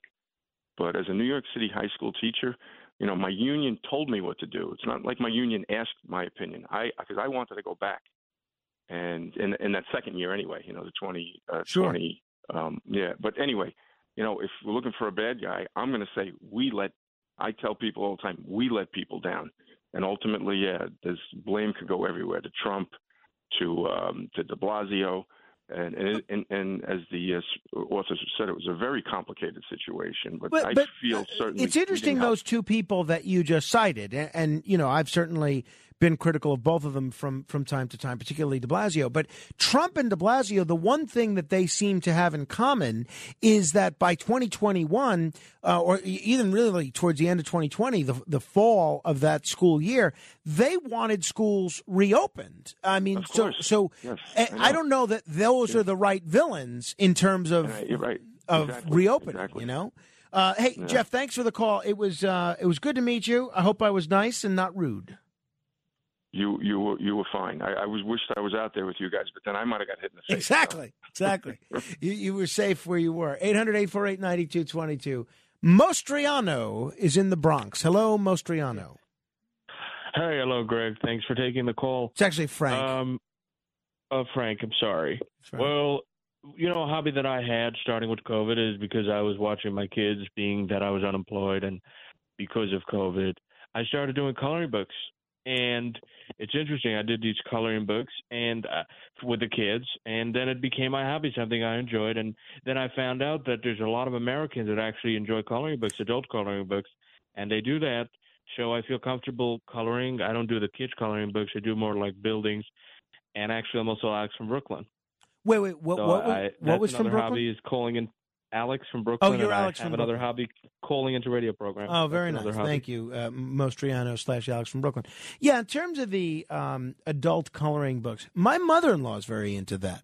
So I don't know if um, Alex from Brooklyn was being sincere that he picked that up as a hobby during the pandemic, but I know a lot of people that uh, find that whole thing very soothing. So uh, I think that uh, a lot of people might consider that as a hobby, find it relaxing. Um, it's not for me. Not for me. I don't know why. It's just not for me. But again, my mother in law, she loves that. Ron is on Staten Island. Hello, Ron. Hey, hey, um, Frank. So you should have Alex Jones on if you're going to diversify and you want other broadcasters to have re- Republicans on their program. And I'm Alex from Brooklyn. Uh, I'm sorry. How did you get on time. two It's the last time I'm lines? How did you get on two lines simultaneously? Uh, I guess I use two phones, but I, I'm I'm I'm just because of last week you were talking about this, how people you know get onto the program again. I just had to do it. I'm not going to do it again. Hey, uh, do Okay. yeah, thanks, Alex. Um, that's something. He and Steve from Manhattan should do a talk radio caller clinic. You know, uh, either that or uh, either that or we should send Kenneth to wherever Avery is this week. You know, hey, um, real quick, um, my uncle Steve, great guy, wonderful guy. He's my godfather, right? Somebody um, very close to, also happens to live in our neighborhood. He was the one that did the ear candling on Friday that I was telling you about. And um, he has been, he's had a very rough time. I don't want to get into, I don't want to get into it because it's, it's very sad to talk about, but he has had a lot of uh, loss. His wife passed away after a very long illness.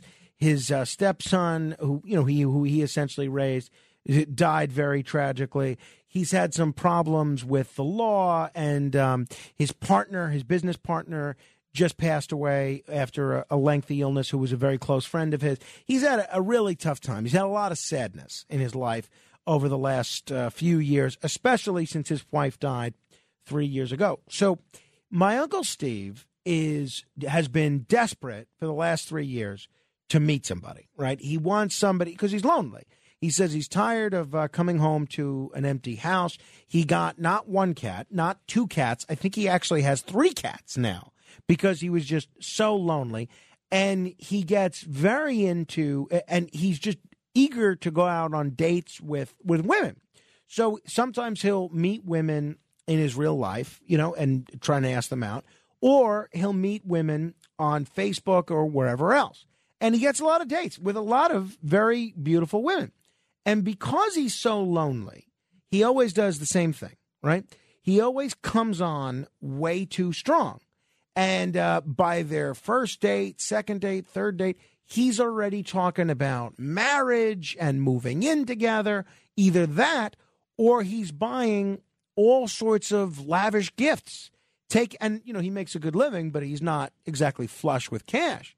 He is, uh, you know, buying them all sorts of gifts or having their kitchen remodeled or, or early on in their relationship. And so one of the things that my wife and I have observed with him doing this is one of two things happens with the women that he's dating. One, the women either get turned off because he's coming on too strong and they get freaked out because they're just in the getting to know you phase and he's already talking about marriage and all things like that. Or women will try to take advantage of him because they see how he's spending money and all things like that. So, anyway, last week, and this is really personal, right? So I hope uh, he doesn't mind me sharing this, but he's the kind of guy, he, his life's an open book, right? Um, and last week, he goes on a date with this woman who he meets online. And she's uh, she's a widow, uh, four children, and she's a Filipino, and she's in the country legally, but not an American citizen. She has a green card and everything, though. Her, she's a widow, and um, she lives in Queens. Goes on a date with her, right? On their first date, he takes a picture of the two of them, posts it on Facebook, and says, um, Today I met the woman that I'm going to marry, and post this for the world to see. Now, I see this, and, um, you know, I think my mom sees this, Rachel sees this, and we collectively all hit our heads at the same time, meaning this is a little too much too soon. First date, announcing to the world, I met the woman that I'm going to marry. Um, yeah, no, this is what he said. I met my future wife tonight. We are at, and then he mentions the restaurant that they went to. So happy. So then he's seen her a bunch of times since then. This is all in the last 10 days. 10 days. And he's met the kids, met her sister, and he is determined to marry this woman. Determined. Last weekend, he went out shopping for engagement rings. Now, um, those of us that are related to him have cautioned him to, whoa, let's put the brakes on things here a little bit and slow things down a little bit. And I think that's still a very sound philosophy. And I've said to him this no interest in hearing this. No interest in hearing this.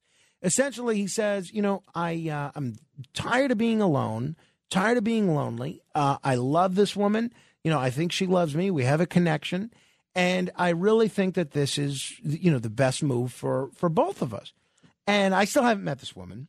My wife only met her for 40 seconds before she passed out in the nail salon on uh, on Saturday. But um, I'm certainly concerned that he is being going to be taken advantage of. Now, I'm certainly going to urge him that if they do end up getting married, to get a prenuptial agreement or something like that. But um, my dad, who, who's my uncle's former brother-in-law, obviously, he was telling me on Sunday when we were over there. My dad is telling me he thinks this is great. He thinks it's a, a wonderful thing for him. Uh, he's got essentially really nothing left to um, to lose in terms of his life. And he is hopeful that this works out. I mean, we're all hopeful that this works out, but my dad was a little bit more enthused uh, that this is going to be a positive thing for him. And I'm curious, beyond the prenup, which I think is important because, again, it's not like my uncle's super wealthy, but he's got a house and a business and everything. Beyond the prenup, what should those of us that love my uncle be telling him here? Because one, we don't want to see him brokenhearted if this woman takes advantage of him or anything along those lines. And two, we don't want to see him destitute if uh, you know they get divorced in three years, and he um, you know and, and, he ends up giving giving her all his money and property. So I um, I don't know what else to say to him. You know, I'm happy for him, and I'm encouraging you know him to pursue this relationship. But I don't know. I mean, it just is a very odd situation. Very odd situation. So I'm curious if anybody in your life has ever dealt with something like this a loved one, a friend, a family member, and what advice you've offered them. Not that he's going to listen, but I'd at least like to offer it. Or maybe I should say nothing. I mean, what do you think? 800 848 9222. That's 800 848 9222. Uh, Fugazi Tom is in uh, the Bronx. Fugazi Tom, you're not actually Alex in Brooklyn, are you? No. Okay, good. All right. So what's on your mind? you know me by my voice. Okay, that is so dangerous, you know. It's dangerous for him and her. You know, when you give an impression that you're so rich, you know, that's bad. And is he the kind of guy that can hold his temper down if he just sees a woman that's just taking advantage of him like that? You know what I'm saying? And maybe starting to steal a little bit. Can he keep his composure and not, you know, go crazy on her? And how about church? Why he don't go to church and try to meet some women? Yeah, well, look, I I don't know. Um, he doesn't attend church regularly. He came to uh, he came to Carmine Williams baptism, but he's not a regular uh, church goer. But uh, that's certainly a good suggestion. Uh, certainly a good suggestion. 800-848-9222. Jeffrey's in Queens. Hello, Jeffrey. Hey, Frank. Hi. Yeah, I mean the main thing is she's got to make sure she's not playing, uh, as, as the expression goes, playing him. She's not taking advantage. She's not scheming. She doesn't have designs. I mean, you you got to sit him down and tell him he's got to make sure she's not do- guilty of any of those things. right? So how do you do that, right? So clearly he sees he's seeing the world through rose-colored glasses at at the moment. So let's say uh, it- Well, you remind him, Frank, that there be the single called mail order brides in this world. They'll Mhm. get after they marry you, they'll kill you, right? yeah. Well, and what if he says, "I don't think you know she's a mail order bride"? And Well, I, that's the wor- That's the worst. She, she's not a mail order bride, but she's not. She might. Okay, but we're back to other criteria. Things like uh, using him. All right, the, the, the prenup. That's obviously a, good starting point. Mhm. Okay, he he better do that. Okay, and then anything else beyond that that uh, those of us that are family members of his should stress? He, he has to know what love. He has to know that she loves him. Well, that she she's. For, I, I'm just repeating myself, right? That she's for real Right. and not faking it. All right. Well, thank you. Thank you, Jeffrey. Any other suggestions? 800 848 9222. That's 800 848 9222. This is The Other Side of Midnight. Straight ahead. The other side of midnight. Handling legal matters is stressful. So, let the law offices of Frank Bruno Jr. provide you with the insightful counsel you deserve. The law offices of Frank Bruno Jr. has successfully handled thousands of cases for 25 plus years. They focus on elder law and estate planning, but are equipped to navigate you through all stages of family law and divorce to real estate law and probate. The law offices of Frank Bruno. Call 718-418-5000 or visit them at frankbrunolaw.com. That's frankbrunolaw.com. Frank Bruno. He's your numero uno. It's The Other Side of Midnight with Frank Morano.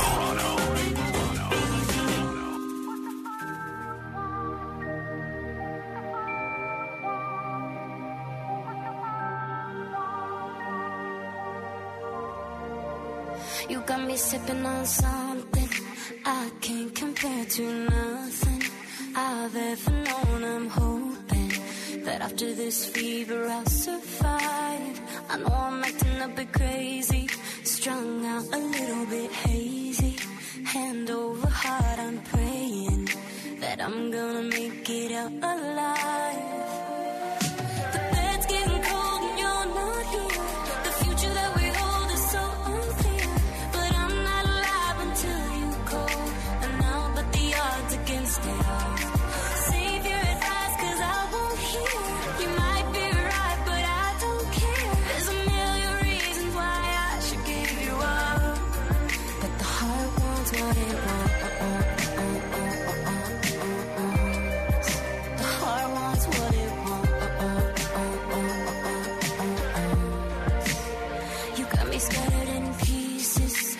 The great Selena. Gomez, who I am now a big fan of. Um, she's singing "The Heart Wants What It Wants." Right? That is certainly true of um, of my uncle Steve, who insists he is going to marry this woman that he met eleven days ago, and uh, this comes as a great deal of concern to those of us that uh, want the best for him. But obviously, you know, we um, recognize the fact that he's adult. He's an adult, number one, and that he's lonely. Number two, what can you do?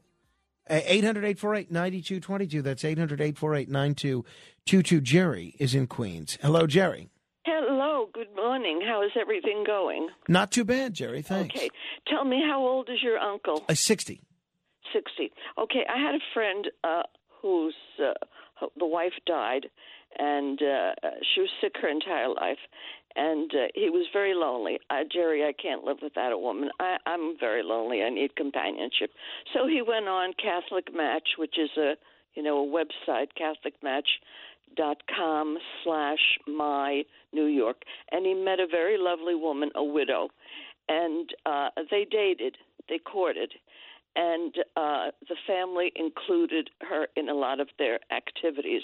And I'm suggesting that do a double date with uh, your uncle and his lady friend.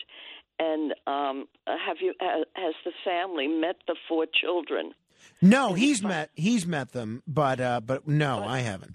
Oh, well, the, the family, before they can be so critical, they must somehow arrange a couple of family get togethers, a picnic or something. Labor Day's coming up, so that you get a feel for who she actually is.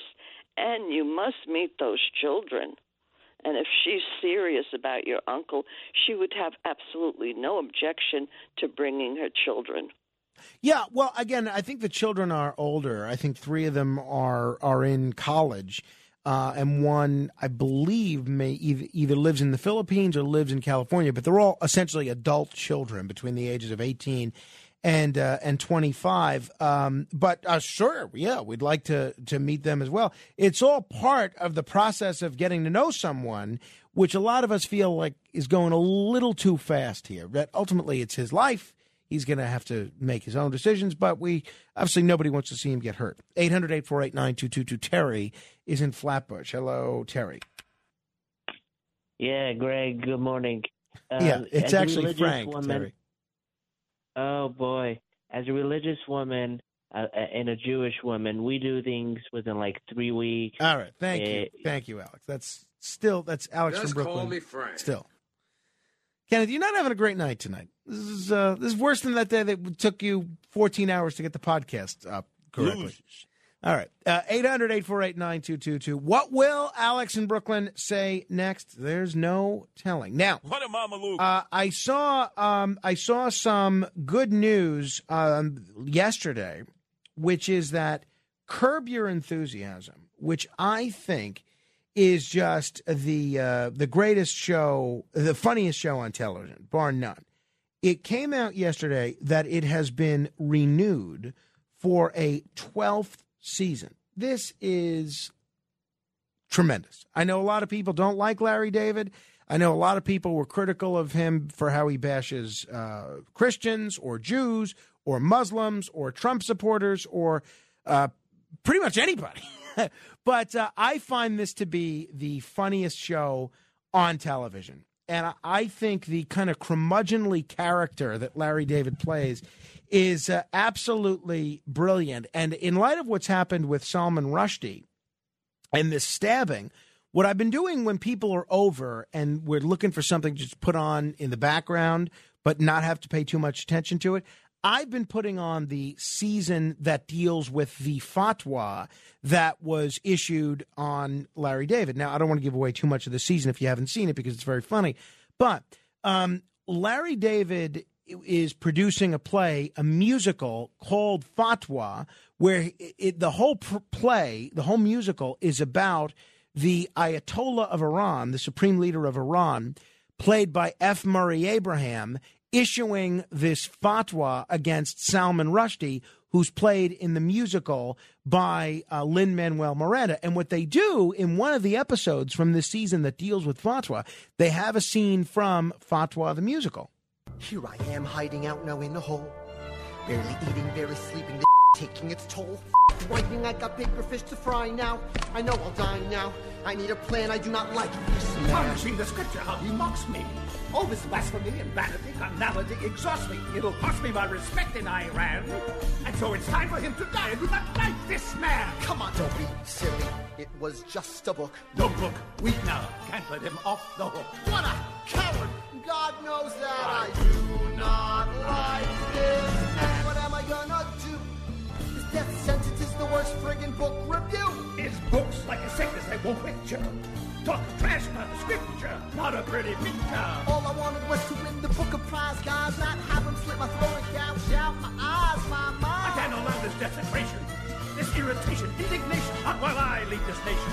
It's so, it's so. Don't try to call a bluff. Deference, as if writing's not hard enough. Even tyrant, traitor, violence. God knows that I do not like this man. Brilliant. Absolutely brilliant. That was one of those instances where even though it was a musical number just created for this sitcom that was the kind of musical that i want to see. I said i want to see that. It was great. So larry david who if you haven't seen the show and you're a seinfeld fan you will love this. It's so much funnier than seinfeld. I gotta tell you i never thought i'd say that about a tv show. But the fact and i don't use profanity but the fact that they can use profanity on this show helps enormously. Uh, It really does because the way that they use profanity on this show, it's like watching Monet. It's like watching Picasso. It's artistry. the way they use profanity. It's brilliant. So Larry David plays himself on the show. And I never met Larry David, but the people that I know, uh, Joe Piscopo, for instance, and a couple of other people, uh, Kenny Kramer, the people that I know that know Larry David say this is almost exactly how he is in real life. Almost exactly. This is the statement that Larry David put out yesterday when the news came that uh, HBO was renewing this for a 12th season. Again, I want you to keep in mind this is a statement from Larry David. Playing the role of Larry David has been the greatest honor in, of my life. In researching this multifaceted, multi talented man, I discovered that there's more to him than I could ever have imagined. He speaks six languages, brines his own pickles, and spearheads a national movement to install a bidet in every home. I've also been told from numerous sources that he's the most generous of lovers. I'm so excited to once again transform into this force of nature. I only pray that I can do him justice. So I, I thought that was a very apropos uh, bit of humor from Larry David. And uh, certainly, I'm very much looking forward to uh, the 12th season. I don't know what the timetable is, they haven't set a premiere date for it, but uh, I think it's going to be. uh, This is a show that I have not seen the quality decline at all. And I really enjoy a lot of the guest stars that have been a part of the ensemble, like Ted Danson and Vince Vaughn. Keep asking questions.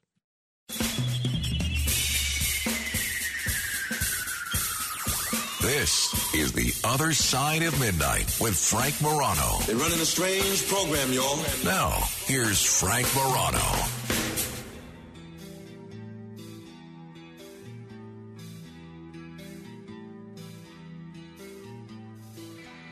Good morrow, everyone. This is The Other Side of Midnight. I'm Frank Morano. Very excited because we are mere moments away from one of the most famous DJs in radio history, a gentleman I am proud to call a colleague and have gotten to know a little bit over the last couple of years. Not well. I don't want to make it out like we go and hang out together, but I feel like I know him because I listen to him just about every weekend. And that, of course, is the one and only Cousin Brucie. Uh, that's right, cousin Brucie, uh, who is a, a legend in this business and somebody that uh, just by listening to, I've learned a lot from. I'm looking forward to uh, chatting with him. But first, here's a question for you: Do you care if we go back to the moon? It's no secret that we have not been to the moon as a country, meaning in an American excursion for 50 years, half a century. Whole two and a half generations of people have been born and not seen the United States engineer a mission to the moon. Well, now NASA's trying to change that. And a lot of folks are calling this NASA's last stand. The Artemis program to return people to the surface of the moon for the first time since the 70s is a test of whether this particular space agency's old way of exploration will stand up in the modern space age. So, Monday, there's a scheduled launch of the new moon rocket, the Space Launch System. If this succeeds, it could prove that NASA is still on the cutting edge of the technology that's needed for human space exploration. Remember, I covered this with Dr. Sky last week when he was on the show because companies like SpaceX are nipping at NASA's heels. But the rocket is billions of dollars over budget, years behind schedule, and even a successful first launch won't change that. John Logsdon, the founder of the Space Policy Institute at George Washington University, told Axios NASA has never been challenged as the best way for the United States to do hard things in space until now. The SLS is expected to lift lift off next Monday morning, sending an uncrewed Orion capsule on a journey around the moon and back to Earth. The launch will test the integrated systems before NASA puts people on board and eventually uses the rocket and capsule to deliver people to the moon in 2025. My question for you is do you think people still care about going to the moon. 800 and why or why not? 800 848 9222. It's 800 848 9222. I still care. I still want to go to the moon. I still want to see people get excited about space exploration. I still want to see people get uh, uh, worried and concerned about the future of what's out there and have that same sense of wonder that people did when they were looking at the moon for the uh, the moon landing for the first time back in 1969. If this launch fails, experts say it will imperil imperil NASA's entire Artemis program because a failing over budget program is far harder to garner political support for. So the stakes are pretty high here for this launch on Monday, and yet you're not hearing much about it. So the SLS was first ordered by Congress in 2010 and built in much the same way as the Apollo program's Saturn V, using contracts with legacy aerospace companies that trade cost savings for reliability. But as this launch is happening, SpaceX is working to get its Starship vehicle ready to fly to orbit at some point this year challenging more traditional aerospace companies. So uh, it's very interesting to see what's happening here. And uh, I'm wondering, hey, maybe it's just a private sector thing now. Maybe this is the role of the private sector, and maybe that's what the American public wants. How do you see it coming down? 800 848 9222. That's 1 800 848 9222. Speaking of space, I just had to play this for you. Um, do you ever wonder what a black hole sounds like. Um, well, NASA has tweeted what they're calling a remixed sonification of the black hole at the center of a galaxy cluster known as Perseus, which lies about 240 million light years away from Earth. The sound waves identified there nearly two decades ago were extracted and made audible for the first time this year. So NASA released this 34 second clip, which I'm about to play for you. This is not a joke, this is genuine. This 34 second clip set social media ablaze with many people pretty surprised at what it sounds like. The idea that there's no sound in space is a popular misconception. While most of space is a vacuum, with no medium for sound waves to travel through a galaxy cluster, there is copious amounts of gas that envelop the hundreds or even thousands of galaxies within it, providing a medium for the sound waves to travel. This is the audio, which again NASA describes as a black hole remix that was first released in early May to coincide with NASA's Black Hole Week, but a tweet Sunday by the NASA, NASA Exoplanets team really took off with this clip being viewed more than 13 million times.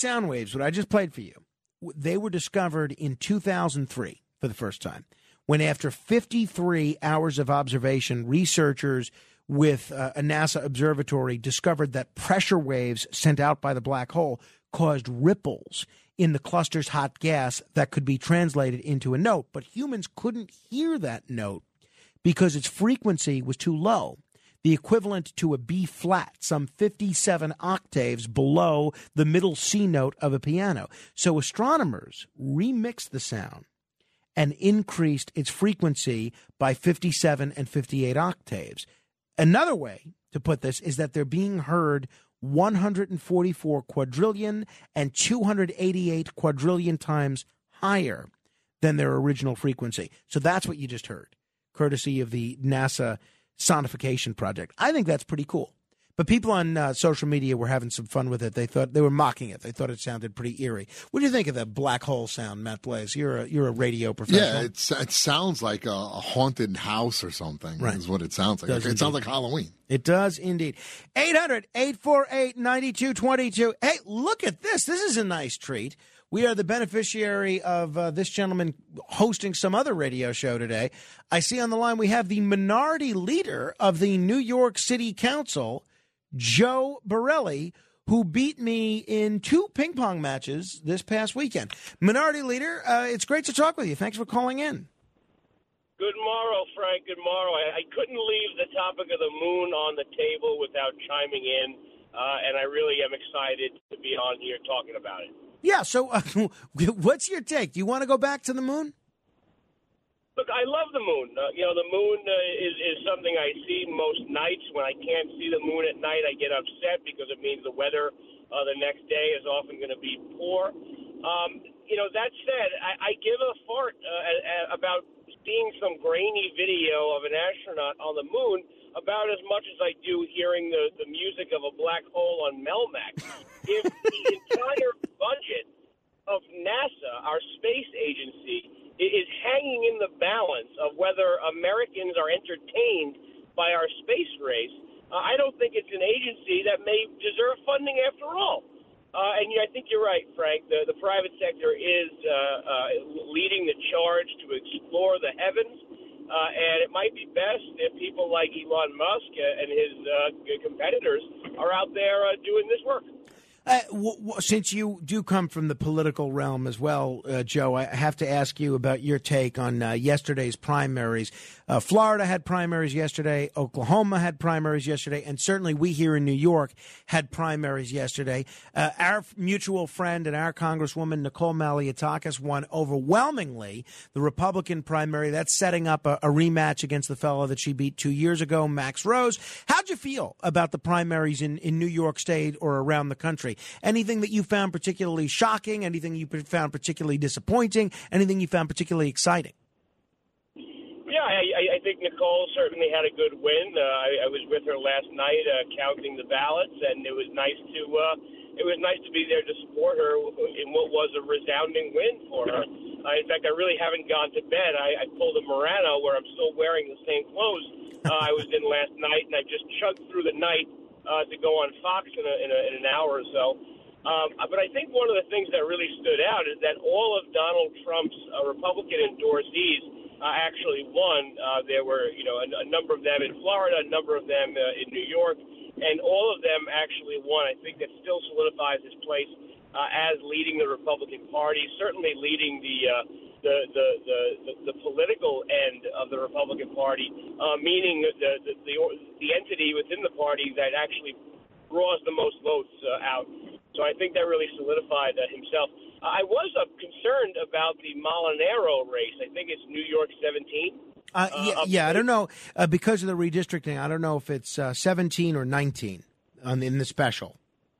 But, but, but either way, I mean, for those that aren't familiar, this is a Mid Hudson Valley uh, seat now, uh, which has some uh, upstate cities uh, like Poughkeepsie, uh, like uh, um, Kingston, um, but it's a lot of suburbs and a lot of rural areas. It, it, it's exactly where the Republican Party has to compete, uh, and yet what we saw there was, frankly, the issue of abortion driving uh, droves uh, of people out to come out and vote against Mark Molinaro.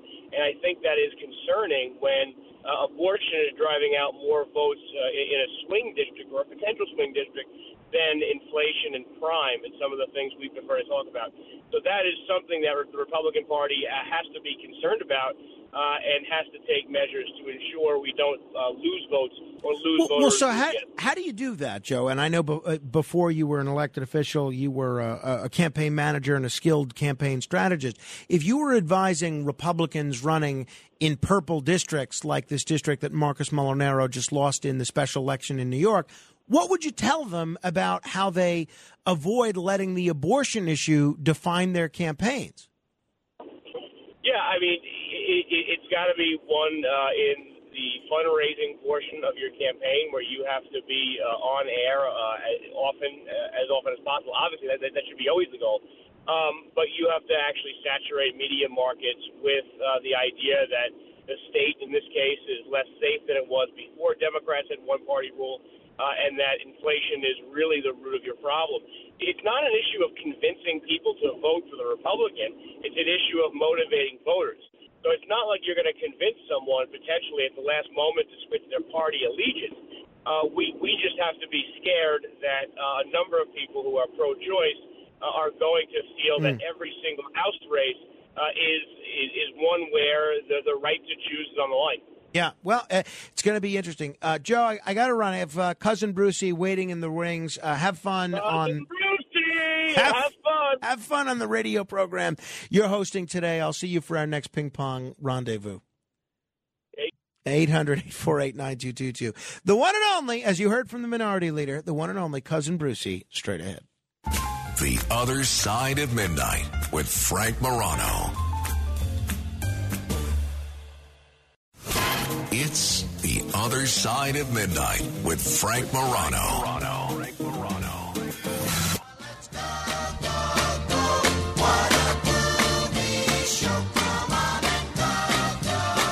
With cousin Brucie.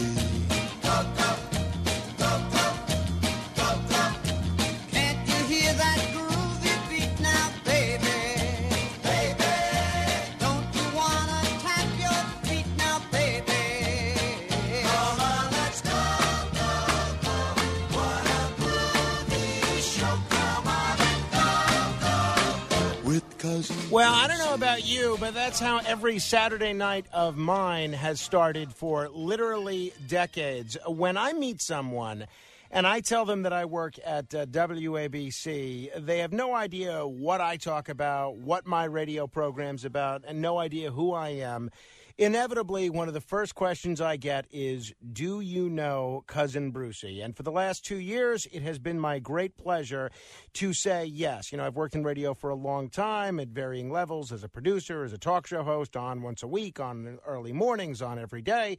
And you really, at least in my case, I never really felt like I had made it to big time radio until I got to welcome cousin Brucie as a colleague and meet him and talk to him and uh, and kind of chew the fat about the radio business. And to call him a colleague is one of the uh, greatest honors of my life, not just my professional life, but my life. And it gives me a great deal of pleasure to welcome legendary radio DJ, probably the most famous radio DJ in history, and the host of Cousin Brucie's Saturday Night Party every Saturday night at 6 p.m. on 77 Music Radio, WABC, the one and only Cousin Brucie, Bruce Morrow. Hello, Bruce. Oh, how I hate to get up in the morning.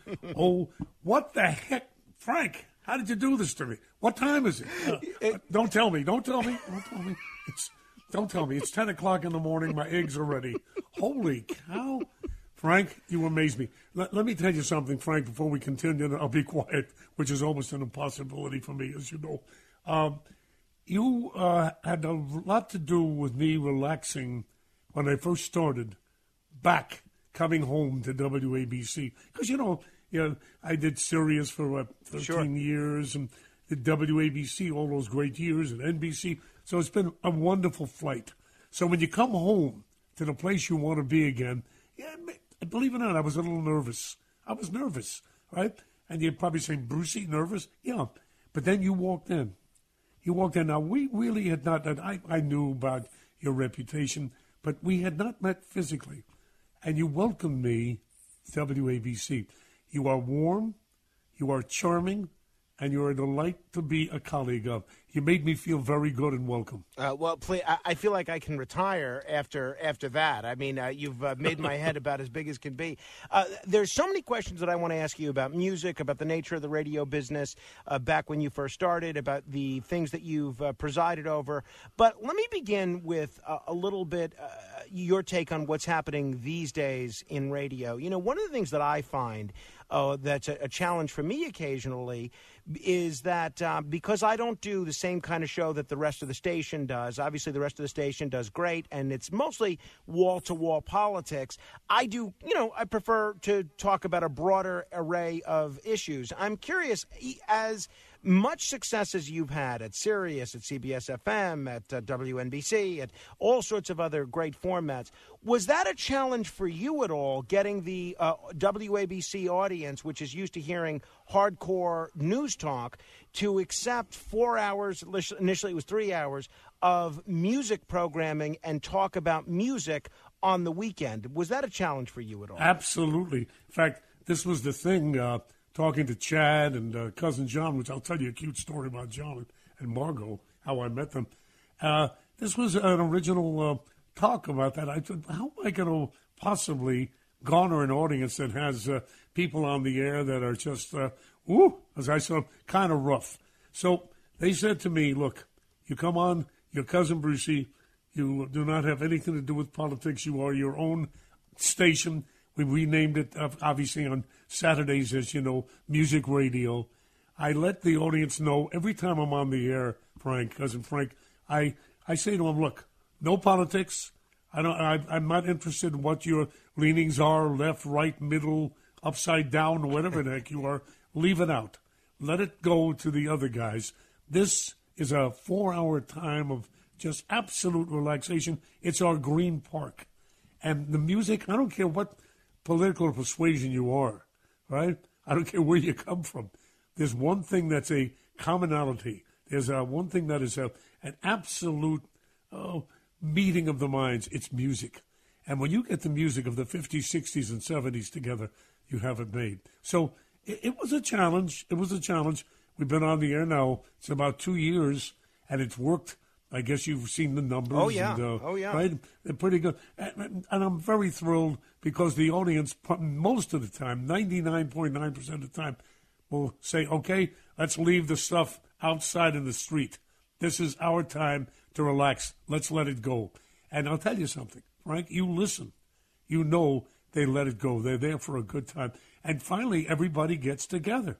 Everybody, which shows you people can have a common meeting ground. It's music.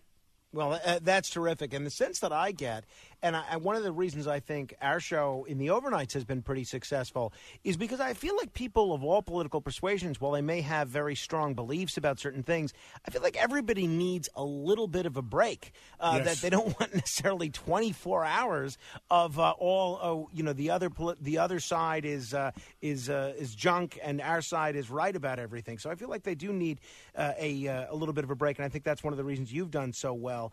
Uh, I really am in awe, and I do listen just about every week, and I am in awe of your ability to blend talk and music, to play great songs, to tell great stories about the songs, to have great interactions with the callers, to do great interviews with people, which are really informative, and to tell terrific personal stories. Um, has that always been your marquee going back to your time starting at WABC or even before that at WINS, blending talk and music together? Not at all, Frank. When we first started, you know, with uh, with this format, when formats back there at WINS, and go back to ZBM, which I started in Bermuda, which is kind of a fun story. Uh, we were playing music, time and weather, chimes, you know, jingles. Uh, we we celebrated the radio station. We didn't celebrate the audience, and that's the difference today. You and I are celebrating this audience. The audience is complex, very complex, and very sophisticated. They demand more than somebody getting on and saying, Hi, this is your cousin Brucie from an eye high tower of black shellac, giving you the latest by Chuck Berry. No, they don't want that anymore. Right? They really want to be involved. They want me involved in their lives. So as we developed over the past, I'd say maybe 10 years, Cousin Brucie has become a variety show. I'm a variety show. That's what I look at. And you described it perfectly. Music is a prime thing. Uh, information is very important. Interaction with the audience and interaction with my guests. Now, most of my guests are all very dear friends. You know, they grew up with me. I helped them with their careers. They helped me with my careers. So we have a very personal feeling towards each other. So my interviews are kind of personal. I'm on the couch. I, I don't call them, Frank, I guess you know, I don't call them interviews. I call them visits. and that's what they are. They're my visits. So to answer your question in a long, long form, no, things have really developed this way, and I am thrilled that I am now a variety guy. I'm not just a jock telling time and weather. You know, one of the things that I've noticed on the, in the in the mu- in music radio, on both satellite radio and terrestrial radio, obviously that's primarily FM uh, terrestrial radio, is that their their the role of the DJ has almost been eradicated. So when I put you on, when say my wife and I are driving around on a Saturday night, or we'll have people over on a Saturday night, and they hear uh, conversation uh, to complement the music, it has become such a rare thing because so many radio stations don't do that anymore. And I, I really think uh, I really think a whole new generation is developing a new respect for the role of a DJ. I mean, what do you think? Absolutely. There was a, a whole new idea. You know, I was honored uh, a couple of years ago by Talkers Magazine. So when I got the uh, the the invitation to get this award, Talker uh, Magazine Award, uh, I was so thrilled because I really was just doing this thing. It was almost like a, a natural transition from just music and uh, news and uh, station IDs and promos to, as I said, I love the word variety. I, I really enjoyed. So it was almost a natural transition. But Frank, it happened very slowly.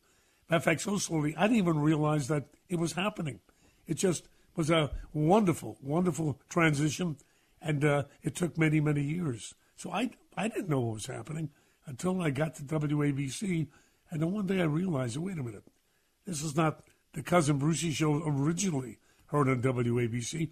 It's now matching this sophisticated audience that is demanding, demanding much more in their programming, and we're giving it to them. Uh, one of the things that I'm constantly am amazed at uh, in your abilities as a conversationalist is you have a lot of great interviews with all sorts of folks. Uh, people like uh, Connie Francis, people like uh, Gary Lewis, people like uh, Tony Orlando, uh, people like Frankie Valli, people of all of all ilks, all styles of music, all all aspects of life. And I always end up learning something new in your conversations with them. Just the other day, a couple of weeks ago with you and uh, Little Anthony, for instance. And I'm, I'm curious, uh, what in your view is the key to being a good interviewer or, as you would say it, a good conversationalist and always getting something new out of somebody that the audience might have heard give 9,000 interviews, and yet you always manage to get something new out of them. What's the secret? Well, I think you know the secret. I'm sure you. No, you do. I listen to you. You practice it. It's called learning how to listen. Listen, L I S S E N. Listen. Listen, I think I left a, uh, out. Um, what it's learning to listen to your visitor, to your guest, and not just uh, ratchet jawing or, and reading uh, uh, prearranged questions. I mean, how many times have you and I been on shows, whether it be albeit television or radio shows, as a guest, and the person asks you a question, the host asks you a question, and you start answering it, and then you look at the person and he's not even looking at you. Mm. There's no eye contact. They're looking down at the next damn question, mm. right? So that doesn't work. As I said, the audience is so smart. They they are so media savvy today. They media, and they demand right. They demand good entertainment and information. So I think the answer to that is learning how to listen, listen hard and properly. I went to New York University as you did. Uh, I was on uh, WNYU, the radio station there. I did the news. I produced a new a talk show there, and I hosted a talk show there. And on the wall of the newsroom at the radio station and on the wall of the studio was your picture. And I had been a listener of yours at, for literally 15 years at that point, and I had no idea of the role that you played in the founding and the formation of WNYU, the college radio station there. How did that come to be? No, pardon me. I, I, I'm not laughing at the question. I'm laughing at the experience. You want to hear this? This is weird. You want to hear this? I do. All right. This is really quite something. I think you'll laugh too. Because, uh, well, but it, it, ended very happily. I uh, went to Brooklyn College for about six months, and uh, they invited me to leave. I couldn't find the classes, Frank. I couldn't find it. every every time relate. I went to the class, me, it was relate. I just said they changed it somewhere. So I had to get out of there. I didn't know what I wanted to do. You know, I grew up. I wanted to be a physician. I wanted to be a doctor, But I fell in love with radio in high school thanks to my high school uh, English teacher. She thought I had some sort of talent, so I became part of the uh, uh, New York uh, Board of Education radio group, and it's uh, housed at WNYE FM in uh, Brooklyn Tech High School in New York, and that's why I fell in love with radio. Um, I got, eventually got to NYU. I found myself.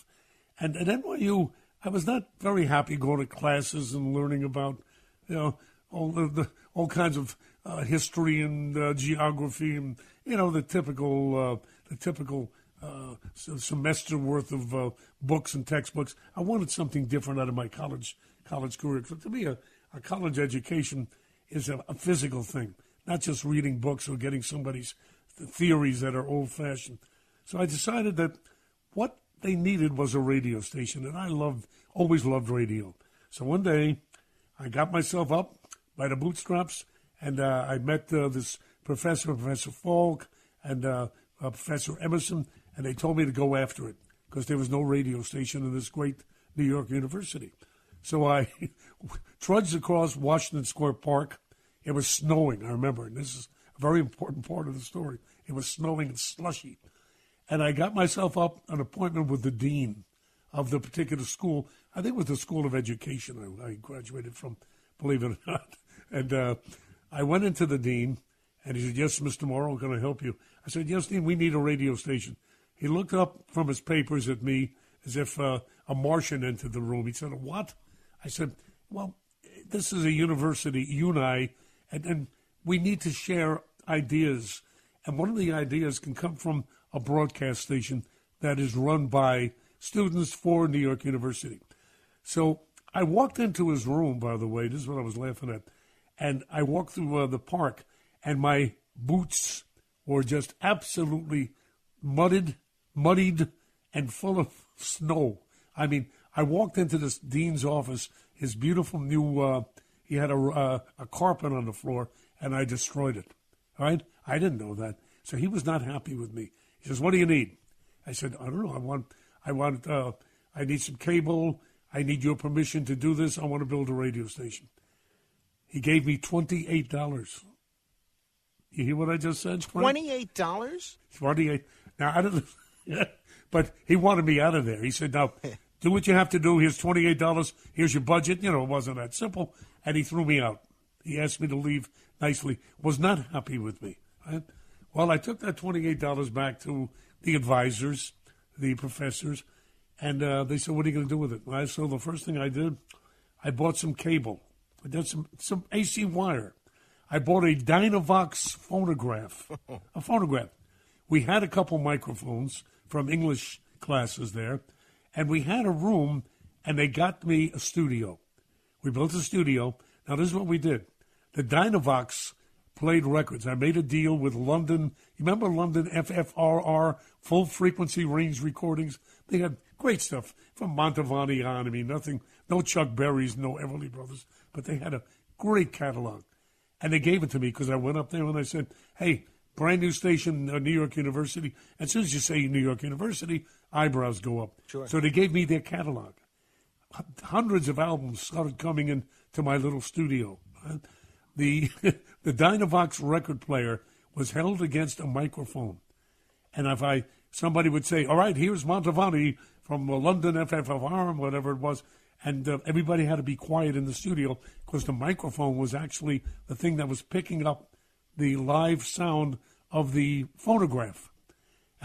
and we we did that. Now, where were we to go? Well, we couldn't we didn't couldn't afford a transmitter. We couldn't broadcast. That takes you know legalities and things like that. So I took the wire, took the wire, made a deal. I was always a good deal maker. I'm a kid from Brooklyn, you know. So we, how- you know, Frank, we know to we, we know how to make deals, you know. So I went down to the uh, the supervisor of the lounge, which was on. I was on the eighth floor with the studio, and uh, I was on the fourth floor. It was one of the you know big lounge, a green room, and I dropped the wire out of the window of the eighth floor down to the fourth floor, snaked it into the fourth floor, and went behind a radio and soldered the radio to the wires. that was the birth of WNYU, WNYE.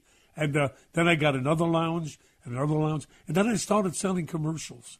And then I started getting a new staff and uh, putting a whole club together. And it became a real radio station. Great effort by the students. It was wonderful. That's how I spent my college career.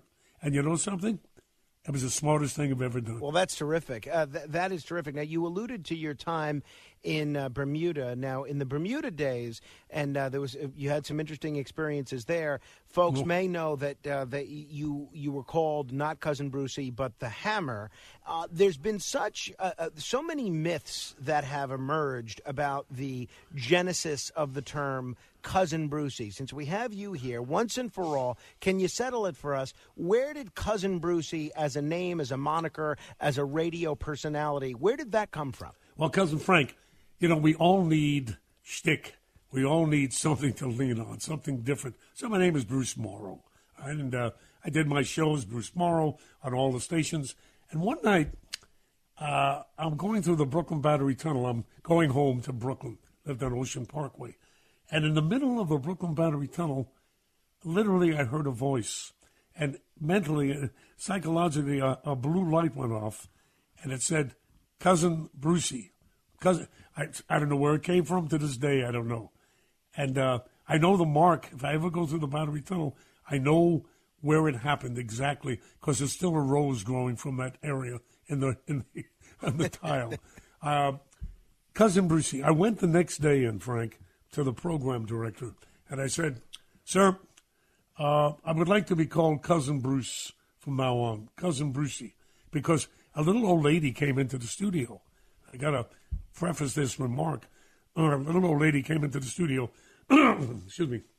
And, uh, she said uh, a guard brought her in. This is a very important part of the story.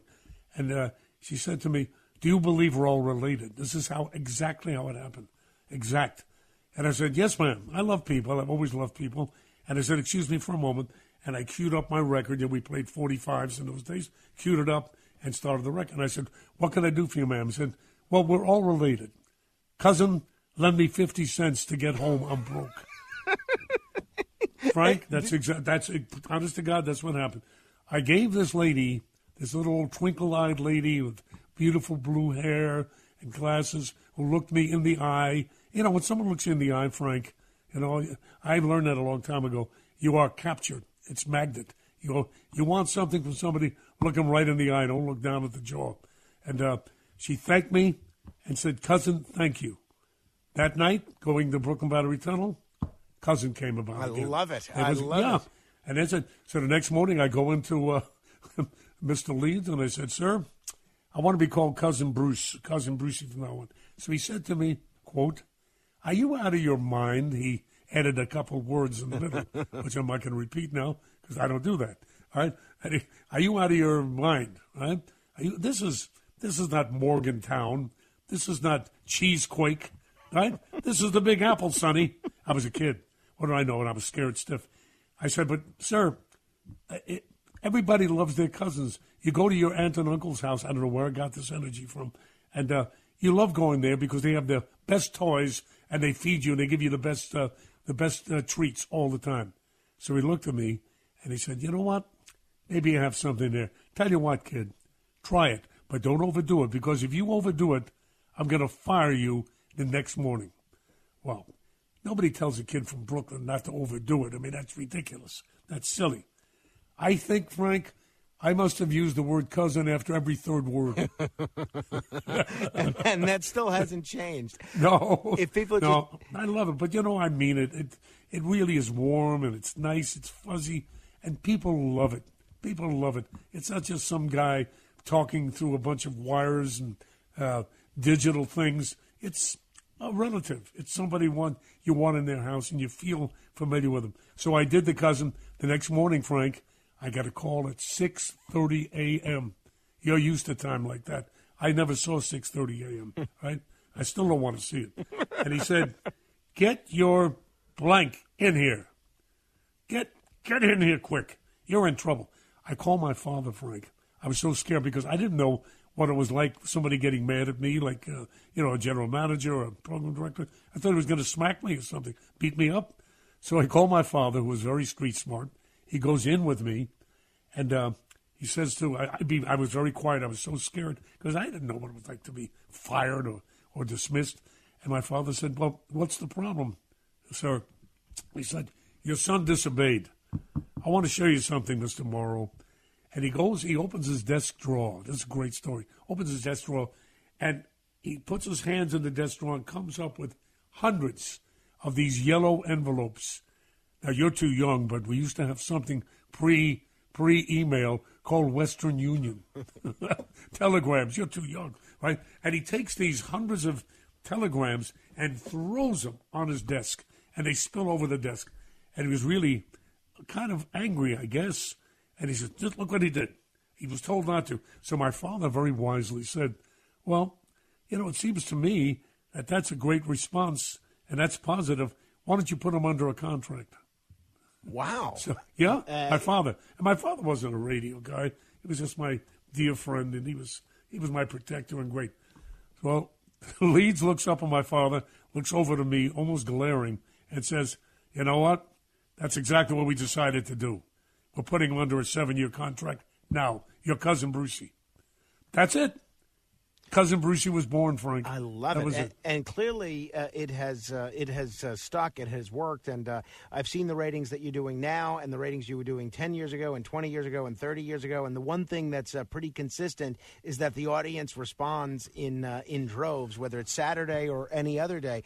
Uh, I have to ask you, and if people just tuning in, we're talking with cousin Brucey. You can hear him every Saturday night on uh, WABC from 6 p.m. to 10 p.m. Eastern, or listen anywhere in the world at WABCRadio.com.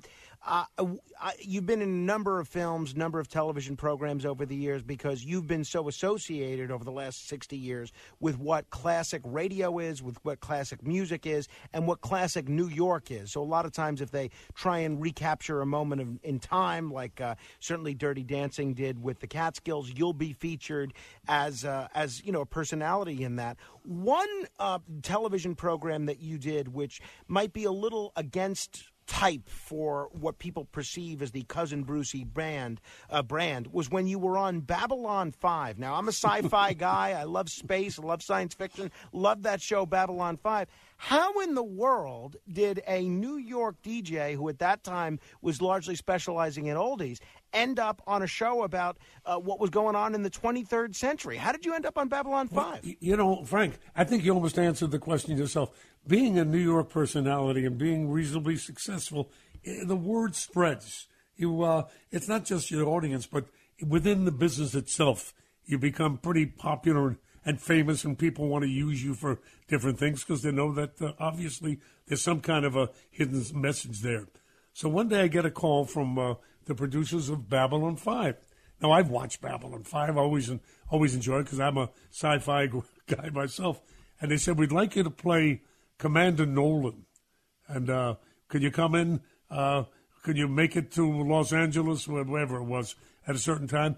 I said, My friend, let me tell you something. Clear the runways. I have my own rocket ship. I'll be there in 22 minutes. I was so excited. Yeah, I look. I've done a lot of television. Uh, the Dirty Dancing thing is a, an annuity for my great, great, great, great, great, great, great grandchildren. Wonderful time. But Babylon 5 was the most unusual thing. You know, it was kind of interesting. I love to act. I went to school. I went to draw. My parents, my parents were great. Right? They they took under the chin when I didn't want to become a great doctor, and uh, uh, which I still have that in me. I'd love to do that. So maybe the next time around. And um, I I just love the idea of acting. So they dressed me up, made me up. I had the you know the the thing on my wrist, the trans the Sure, transponder, right. and uh, I had my uniform on. I became a commander, and the, the storyline was that this ship, Babylon, was Babylon? Babylon think- 4. Yeah, Babylon Four was the one before that was going to crash, and there are hundreds of people on this thing. People are running around in the and uh, he said, "Abandon ship, abandon ship," and I'm there doing this thing, and I, you want to listen to this? I got so scared that I became a great actor. I was, I got into it. I thought we were going to crash. I forgot we were doing a show. I really, I don't know if that's method acting or just stupidity on my part, but I got so nervous, right? So scared. And it came out great. In fact, I still get residual from it. And every once in a while, somebody sends me a copy of that, and I love it. Oh love no, it. it- that was a- a fun thing. It still holds up. It's still great. And and I hear they're doing a reboot of Babylon 5. So who knows? Maybe they'll have to bring you back as that first officer in uh, Babylon 4. Uh, before we run out of time, I, I think I, I heard from our program director, Matt Meany, that you have an upcoming concert in New Jersey that you're hosting. Uh, can you tell us any details about that, or is that uh, still No. on the QT? Oh no, no, no, that's that's out. It's uh every year I do a couple uh, a couple of shows at PNC Bank Art Center out in Holmdel, New Jersey. Now this place is an amazing theater. It's sort of semi outside, uh, 15, 20,000 capacity there. We get huge crowds. Uh, I did it with WABC. I did it. I did it with Sirius. I, I did a lot of shows there, and every year I do at least two shows around this time. And the next show's coming up. I've uh, I do Palisades Park revisited. I do you know Palisades Park was so much part of everybody's DNA. So every year, because we lost Palisades Park, I do a Palisades Park reunion, and I I, I sort of book the acts that appeared with me at Palisades Park, which by the way is plentiful. Everybody from from the Supremes to uh, Little Richard were there. They were everybody was there, and uh, so I book these acts, and we do a reunion. Now this next one is going to be on September the 9th at PNC Center. Now here's the kicker, Frank. Ready for this? The tickets are free. Wow. No, that's what I love. They're free. Even I can afford that. They're free because uh, it's sponsored by let's see the, the Garden State Arts Foundation, and they that's what they do. They they take part in the arts and they do free shows. And I put together these shows this uh, year. We have Frankie Avalon, which I'm really I'm really looking forward to seeing him again. Love him. We have uh, Jay Siegel's uh, The Tokens. The Lion Sleeps Tonight. We have uh, a great group. Brian uh, Brian McIntosh. I think it's Brian McIntosh. Let me let's see if I have that thing here. Oh, well, that's okay. I have Brian, and Brian is going to a, a great group that's going to be doing tribute tribute to the Drifters. Here it is. Uh, back, yeah, Brian McIntosh Drifters. It's a, a tribute group. Drifters, they do all the Drifter songs, and they're fabulous. And then the other group, uh, sort of uh, rounding it out, is Norman Fox and the Rob Roys. Tell me why. So these are all legit acts that played at Palisades Park with me in those great days, in the days when things were a little more innocent and quiet. And that'll be on the 9th. Tickets are free, and uh, just show up. And That's that's great. So people can just show up. They don't have to reserve tickets in advance or anything like that. no, they can get tickets. We uh, they send in uh, a self-addressed stamp envelope. I don't have the door. Uh, uh, well, that's great. Good. Uh, Yeah, no, but that- otherwise they can just show up. Uh, that's terrific. Last question I'll ask you, and I have literally pages worth of notes of stuff that I'd love to uh, get into with you, and maybe we could do this again in a week or two because uh, Maybe we'll I've do had- part two. How about I've had part such a good two? time. That would be great. That would be great. But let me ask you this: You have presided, and and as a radio professional, this is one of the many other things that I admire about you. You've been able to do so well in so many different formats. You did you did AM radio, and then you made that transition from AM to FM seamlessly. You did you went you did FM radio really well, better than anybody, and then you made the transition from FM radio to satellite radio when it was still sort of in its in, infant form, and you made that transition seamlessly. Then you made the transition to uh, from satellite radio back to AM radio, doing a music show at a, at a time when most of AM radio was dominated by talk. Have you always had the same approach to radio, or have you changed your style depending on what format, what platform you were on at any given point in your career? All right, so it's a couple answers to that. Coming back and changing formats, you keep your eyes closed, hold your breath, and say, "Oh Lord, help me out with this one." Uh, number one, please, somebody help me. Um, you know, th- there's a common denominator in almost every format we talk about. The one we're doing here, the one I'm doing on WABC, the one I did on Sirius, all of them. And the common denominator is being aware of the audience, knowing your market, caring about that listener. When I go on the radio, cousin Frank, I never talk at anybody. I talk to them. When people listen to me, they believe I'm talking right to them, and I am. I feel I feel that audience. So that's number one. Number two, the music. the music, and the content. Who am I talking to? What do I want to accomplish? So I put all these things together. I get a wonderful salad. I serve it up, and I say, Lord, help me. That's it. Well, whatever you're doing, it's working. Uh, Bruce, I know I really pushed my luck getting you to be awake at uh, this, this odd hour. Don't but tell me. Don't tell me what time it is.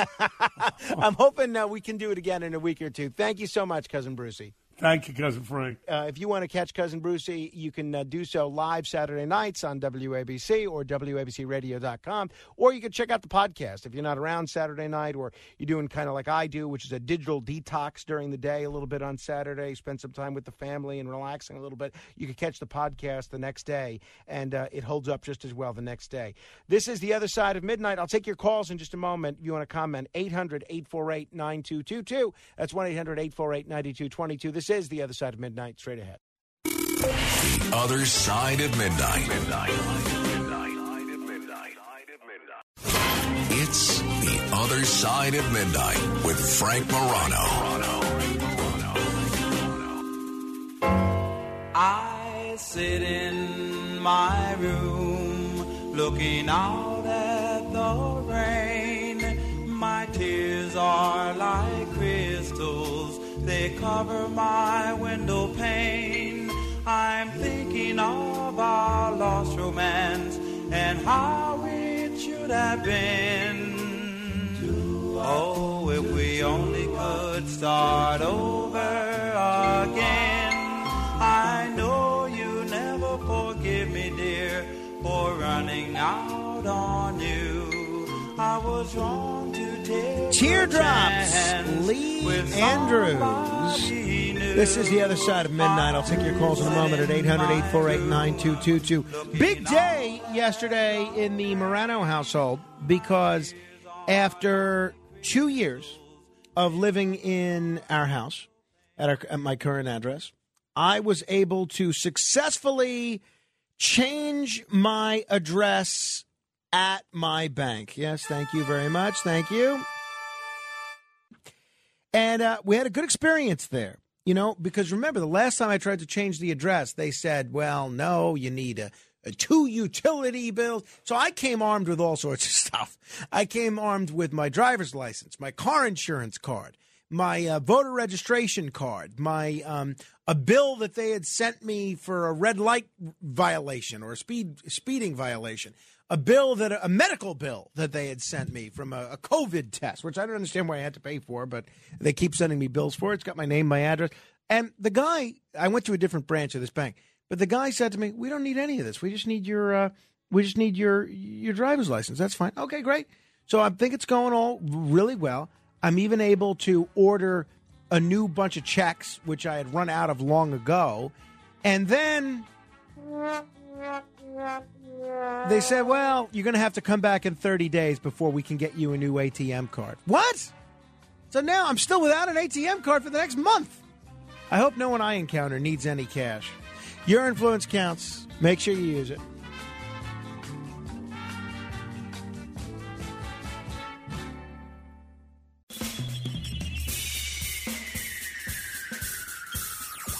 This is the other side of midnight with Frank Morano. They're running a strange program, y'all. Now, here's Frank Morano.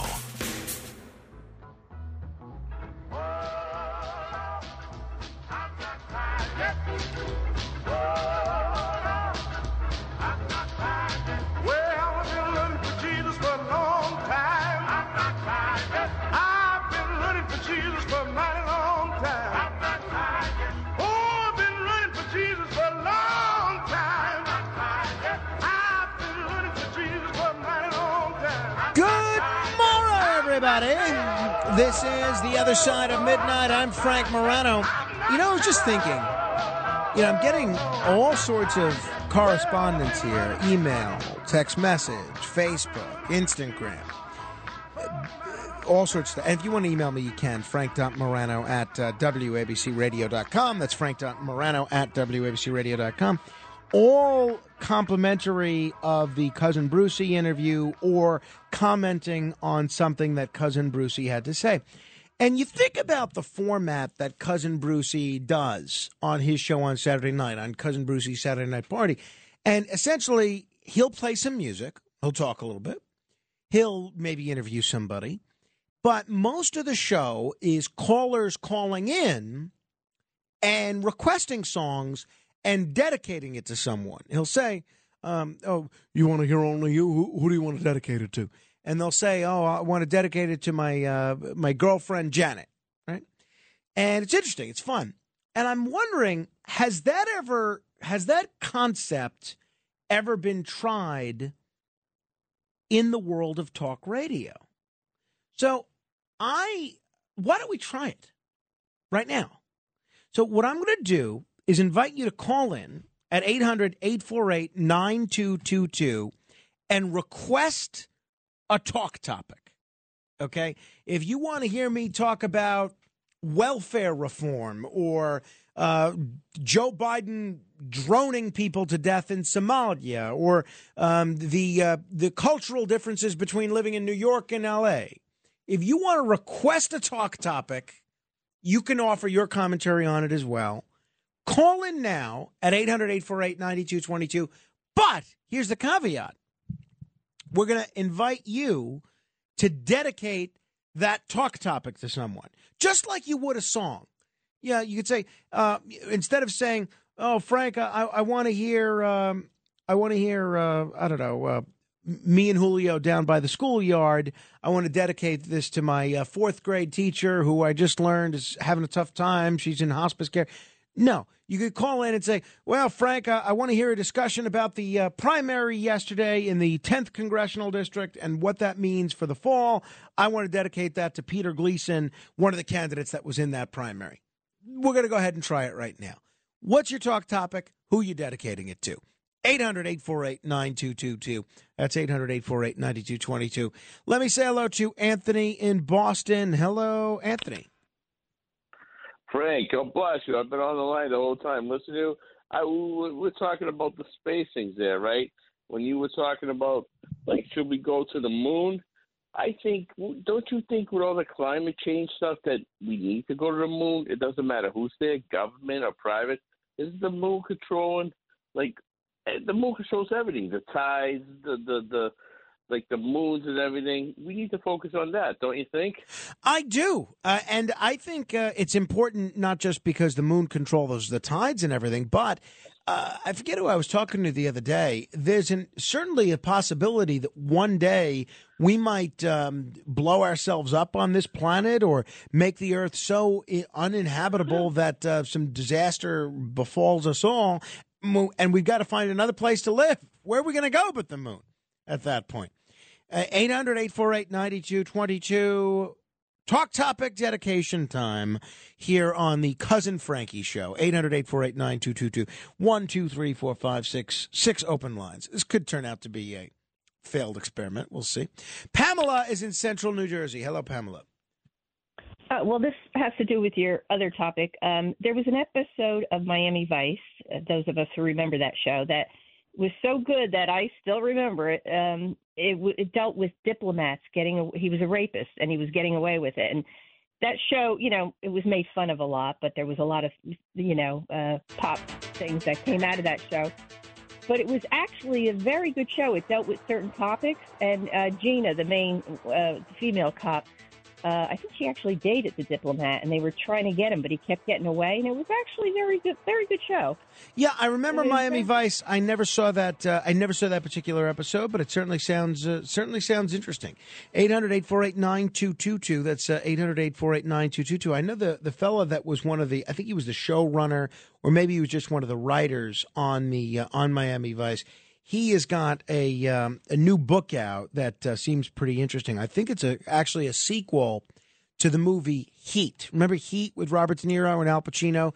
That was the first time they ever shared a screen together. I think that um, I think that the, the book is a sequel to that picture. 800-848-9222. Talk topic dedication time. Joe, what do you want to hear? Who do you want to dedicate it to? Uh, what is the case against Black Lives Matter? Okay, and, and who do you want to dedicate it to? Uh, John. John who? John Henry. John Henry. All right. So you want to know what is the case against Black Lives Matter? Yes. What is the complaint against Black Lives Matter? Um, the complaint from whom? Uh, from the uh, from the right. I mean, yeah, from the right. Yeah, I mean, I think, and thanks, thank you for the request, Joe.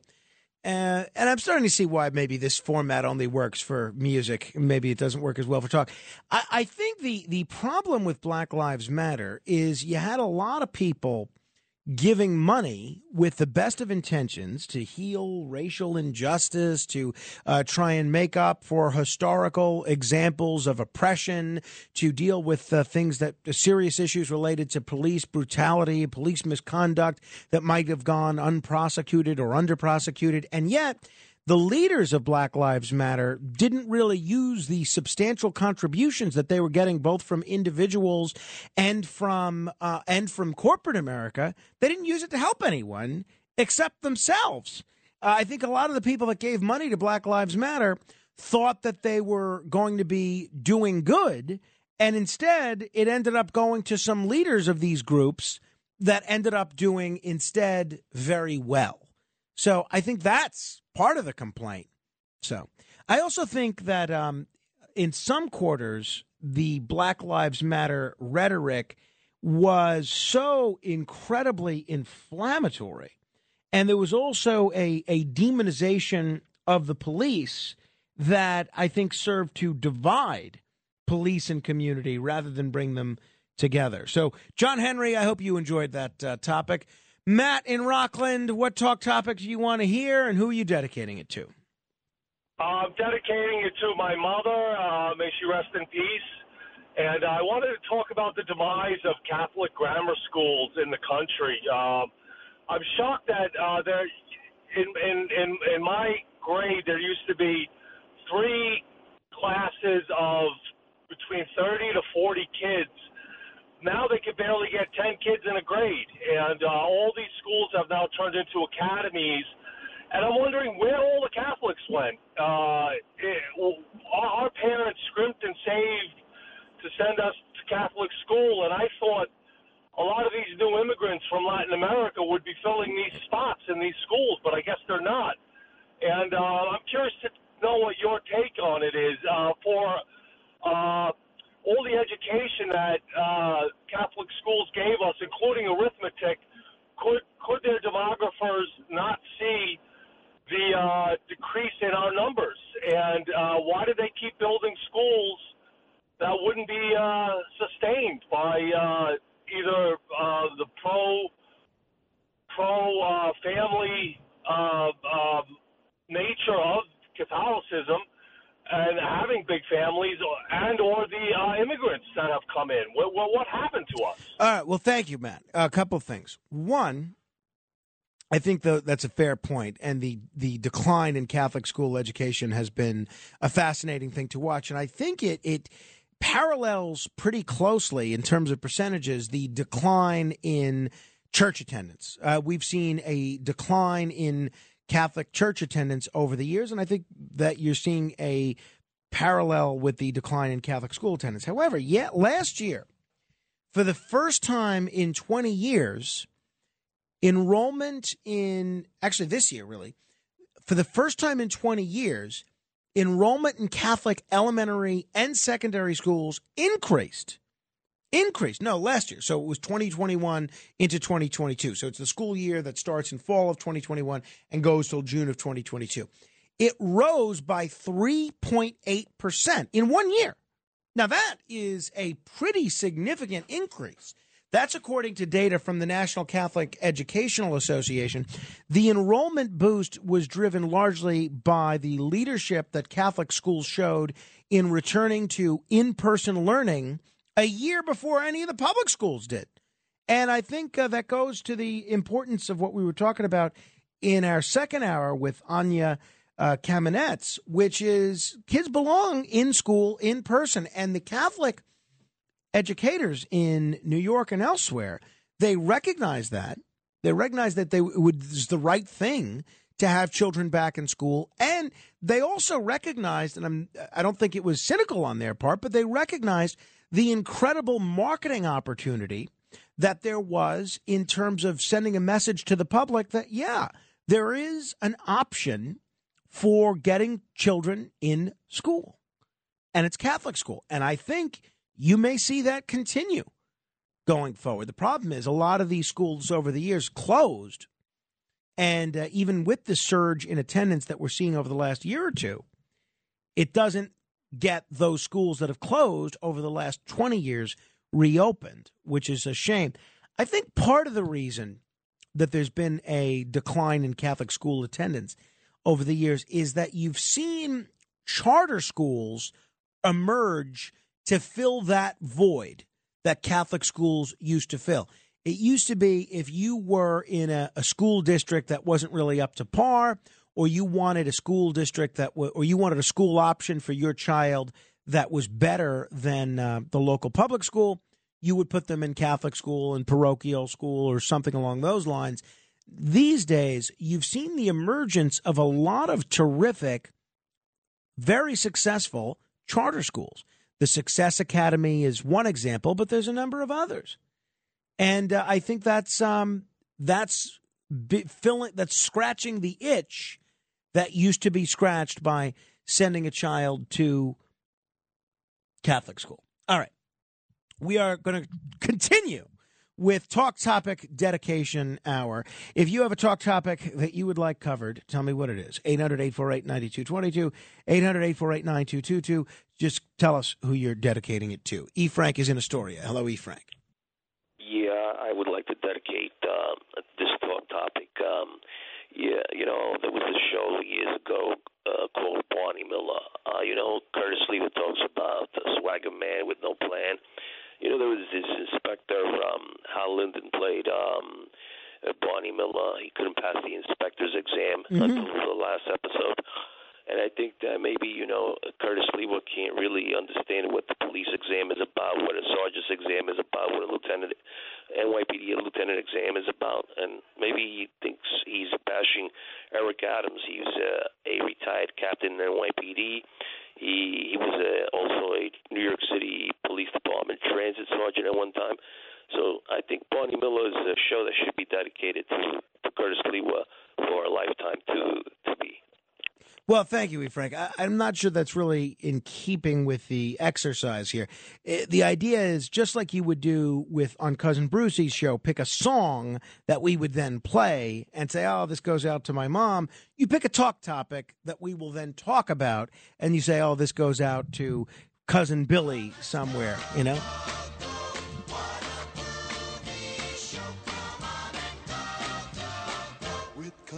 See that? 800 848 9222. Uh, Talk topic, dedication, hour, half hour, hour, half hour. Joe is in Ronkonkoma. Hello, Joe. Hey, Reverend Morano, how you doing tonight? I'm doing well. I appreciate you uh, r- recognizing the, the proper manner in which I should be greeted. of course, my my good friend. Uh, the reason why I'm calling is respect. Kids, you know, me and my wife teach both our children respect, and uh, I find that a lot of kids are very disrespectful to the police, to their parents, and to the general public. And I, I personally think it's a lot has to do with the schools. And I wanted to get your view on this, Frank. I think that's part of it. Uh, I think that's a significant part of it. I, I think um, it's not just the the schools, though. I mean, I think some of it comes down to uh, parenting. I think some of it comes down to the lack of respect that adults show one another. I think some of it comes down to the media. I think some of it comes down to uh, to religion as well. I, I mean, again, I don't think there's a I don't think it, there's it's a coincidence that we've seen this tremendous reduction in people that attend church and an uptick in the perception of people that are expressing disrespect. You know, somebody the other day made the point about uh, I don't remember what the discussion was, but how the young the angry young man problem that we have in this country could be solved in part by military service. And I think there's something to that. I would love to see some sort of mandatory national service. And I would love to see young people, 17, 18, 19, dedicate a year, maybe two years to something. Maybe it's a, a teaching fellowship program. Maybe it's the military. Maybe it's the Peace Corps. And uh, some cause greater than yourself. I don't know when the mentality changed in this country, but there was a time. You remember the the speech that John F. Kennedy gave at his inauguration in 1961 ask not what your country can do for you, but what you could do for your country. Can you imagine any politician saying that today? No, I can't. I can't. All you see is politicians promising what we can do for you. Democrats promise giveaways. They say, well, we're going to forgive $10,000 of student loan. Uh, we're going to extend uh, stimulus. We're going to uh, give everybody, um, you know, a chicken in every pot. Republicans love to do the same thing with taxes. We're going to give everybody a tax cut. And uh, even if you don't pay taxes, we're going to give you a, uh, a child care tax credit. Uh, even if you don't um, have a child, we're going to give you an earned income tax credit. And it, they love, politicians love to give things away because politicians recognize that the mentality in this country now is not about sacrifice. It's not about we're all in this together. Let's all be prepared to tighten our belts and sacrifice for the cause of making this country a better place and overcoming the challenges that we have. Now, the mentality, uh, both among adults and young people, is let me do as well as I can for myself, not necessarily for my community. I think I'm not sure when that changed.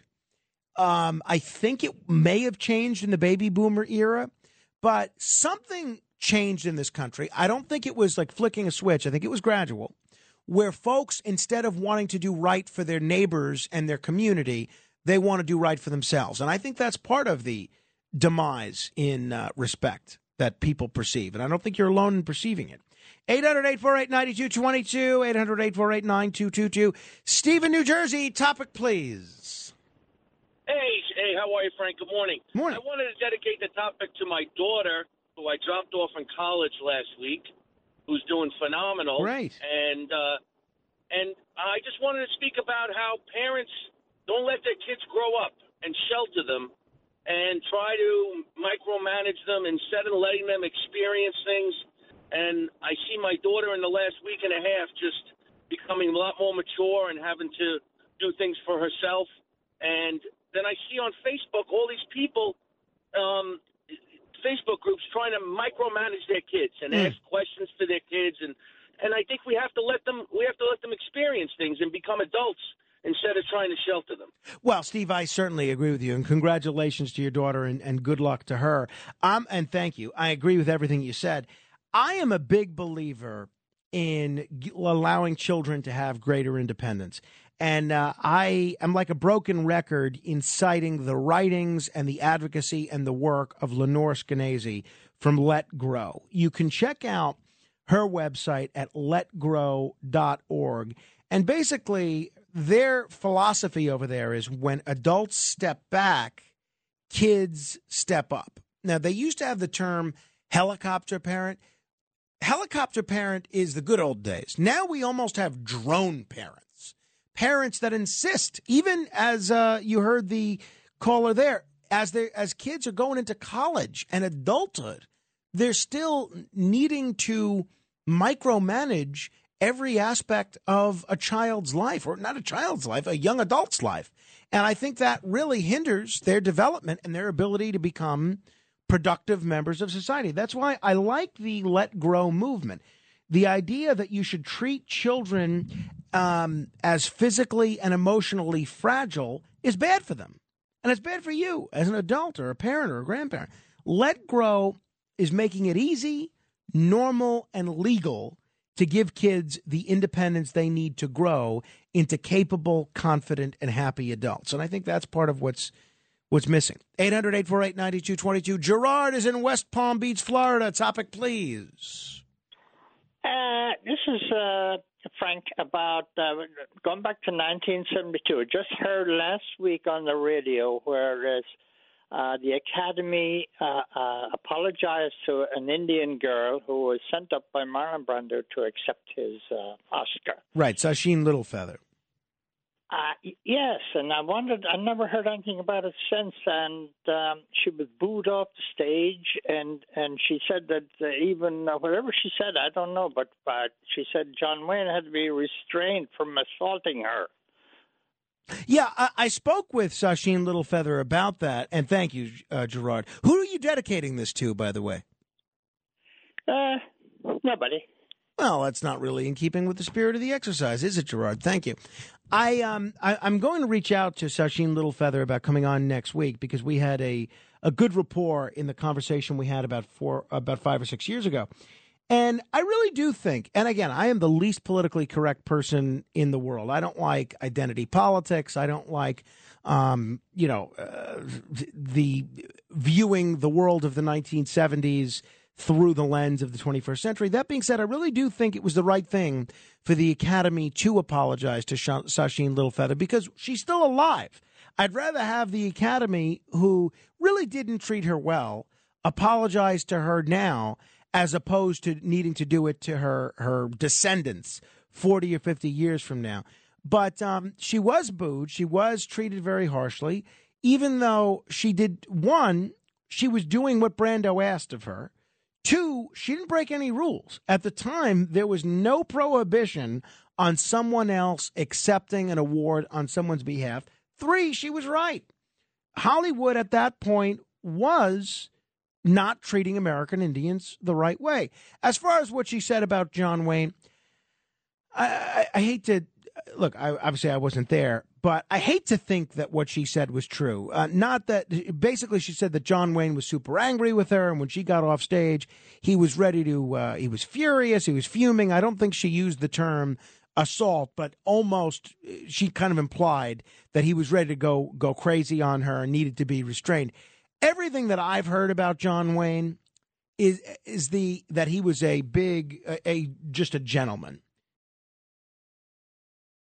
I am uh, a huge John Wayne fan, so obviously this is you know probably prejudicing my my view of him. I would hate to think that he was ungentlemanly. I've always viewed talking, him, mister. I've always viewed him as the epitome of uh, an American gentleman. So Somebody ought to belt you in the mouth. although you see, he has his moments where he's capable of other things. It's we'll see. talking, mister. We're going to invite uh, her back on and uh, and and talk about uh, how she feels about this apology. 800-848-9222. That's 800-848-9222. My Uncle John in New Jersey. Hello, Uncle John. Hey, uh, nephew Frankie, how you doing? I'm doing great. What's going on? Uh, not too much. I've been up for a while and uh, listening to you. It's a great show as usual. Well, well, thanks. Yeah, I hear. Uh, I hear that you were the reason you were up is you had a, a colonoscopy recently. Yeah, I had it on Monday. Uh, it, it was, uh, I guess, the anesthesia uh, was so great that uh, today I didn't need as much sleep. So, All right. Well, everything's good um, health wise then, I guess. oh yeah, fa- fantastic. Thank you. Good. All right. So, what's on your mind? What do you want to talk about? So, so my topic uh, that I'd like you to talk about is organ donation or the lack thereof, and I'm dedicating it to all living and deceased organ donors. Now, and and I've mentioned this before, but you actually you're a living organ donor, and you gave your uh, your one of your kidneys to your brother-in-law Richie, right, and saved his life. Cor- That's correct. Yeah. That's right. And uh, by the way, uh, I because we have at least three listeners in our audience who listen every day that are in need of a a kidney. I'm wondering if you can describe to anybody that's listening now how you've benefited, not just uh, not just Richie, but how you've benefited from uh, being a living organ donor. Well, it, it's when they say that uh, it's it's more about what you give than what you get in life. Uh, this is one of those things. You we all have an extra one. Uh, it is uh, you know inti- it it could be intimidating uh, emotionally that you know knowing you're you're one kidney less than what you uh, were born with, but uh, you live fine without it. I I'm fine without uh, the that extra kidney. Uh, if anything, I I don't even notice uh, any difference in my habits. I, um, you know, my bathroom habits haven't changed at all since uh, I've uh, given it up, and and knowing that I have uh, a, a friend and a and a relative that's still around because uh, of something I was able to do for him. You know, it's like if you saw someone uh, uh, standing in the street and a bus was coming at him, uh, you know, I think you'd uh, want to save them and push them out of the way, and, and, and it's kind of in that realm. Absolutely, absolutely. Well, well said, and uh, I, I'm glad you brought this up, and thank you, and I'm glad you're doing well. Thanks for listening. Thank you for calling. I am a big proponent of uh, organ donation, and I would love to see a few things. One, I think everybody should be an organ donor, even if you can't do go the step that my uncle John went and uh, be a living organ donor. If you could at least join the organ donor registry so that you can donate your organs once you pass on, that would make a, a huge difference in people's lives, literally.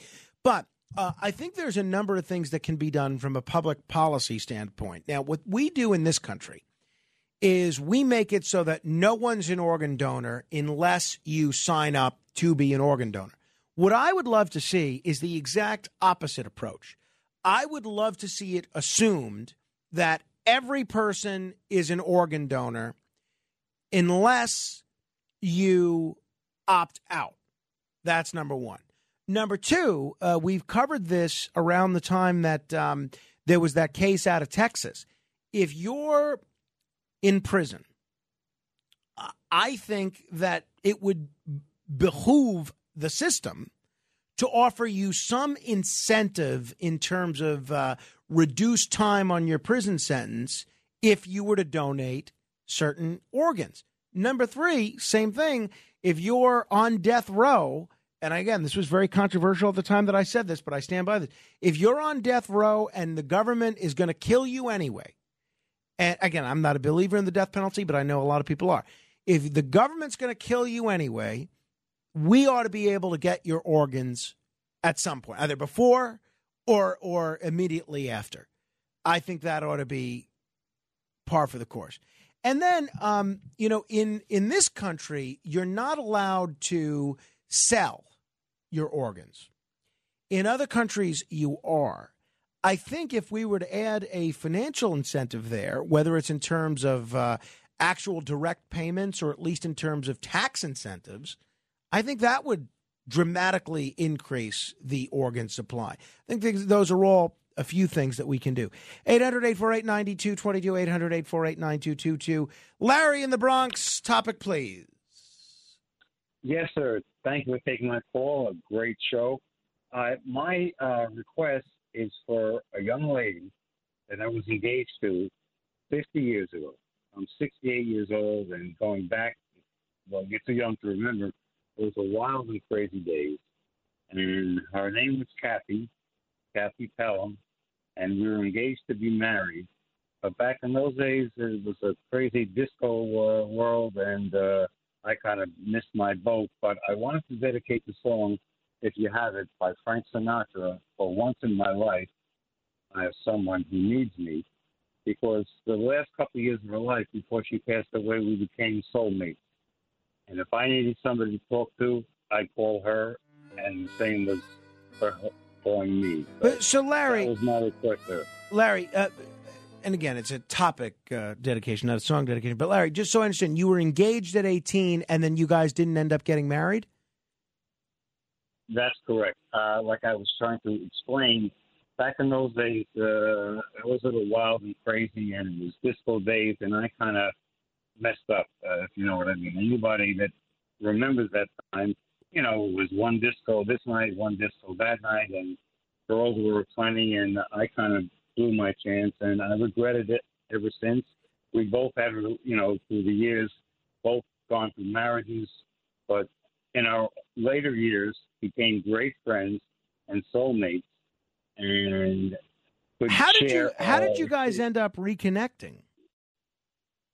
uh, in actuality, um, I always knew who and where she was, but my sister worked with her uh, in the, this is in the city of New Rochelle, and uh, they worked at City Hall. And my sister called me and she goes, "Oh, Larry, I saw Kathy." And I, over the years, because we always have the holidays together, Christmas, Easter, whatever. And so I said, "Give me your number." We called. I called, and uh, by that time, uh, she was divorced. Uh, I was divorced, uh, and uh, we just, you know, started to become friends again. We went out a couple times for a lunch or a dinner, and uh, just started to reminisce and live life. Has happened over all these years, and on my part, regretting the fact that that was the one person in my life that I never loved like anybody else in my life. Well, well, that's great, uh, Larry. That's uh, that's great that you guys were able to reconnect, and I think that is it's an important lesson for everybody. You know, they always say uh, like so, the, it's a cliche. It's repeated so often, but like most cliches, it happens to be true. They always say youth is wasted on the young, right? And if you could go back when you're in the prime of your life physically, knowing the things that you know as an older person, things would be a lot different, right? But I guess part of uh, part of the mistakes that you make in your youth, they help help temper the wisdom that uh, that you get later in life, right? Well, let's try one more talk topic dedication, and then we'll do the thousand dollar minute. 800-848-9222. That's 800-848-9222. Walter in Rockland, topic please. Yeah, are you familiar with uh, Walter Pidgeon? Yeah, he was in he was in Forbidden Planet, which we were just talking about recently. Yeah. So that was like the beginning. They say Star Trek was like really based on. Uh, it was supposed to be real. The, the, the Forbidden Planet was supposed to be a a, a real life um, sci-fi. It wasn't just. It was a serious. I mean, sci-fi movie. You know. Yeah. Um, so, who are you dedicating this talk topic to, Walter? Uh, no one in particular, but he was, you know, think he was a very good actor, and I feel he's underappreciated. You know. All right. Well, Walter, I do like that you say sci-fi instead of sci-fi. That's the kind of thing I would do. I don't do that, but I would do that. In fact, I may steal that from you. But uh, I agree with you, uh, Walter Pidgeon. Even though you, this is an undedicated talk topic, and some might even call it unauthorized. Um, Walter Pidgeon was a fine actor, and you watch that picture, Forbidden Planet. That's one of those films. It's hard to believe it's seventy years old now, almost. And it's one of those films that it holds up just as well today as it did in the 50s. And it really is uh, prescient. And uh, for those of you that remember the comedic stylings of Leslie Nielsen from all the great satires that he was in, like uh, Naked Gun and Airplane and Spy Hard and everything that he did, he was terrific in a lot of serious roles, including as the captain in Forbidden Planet.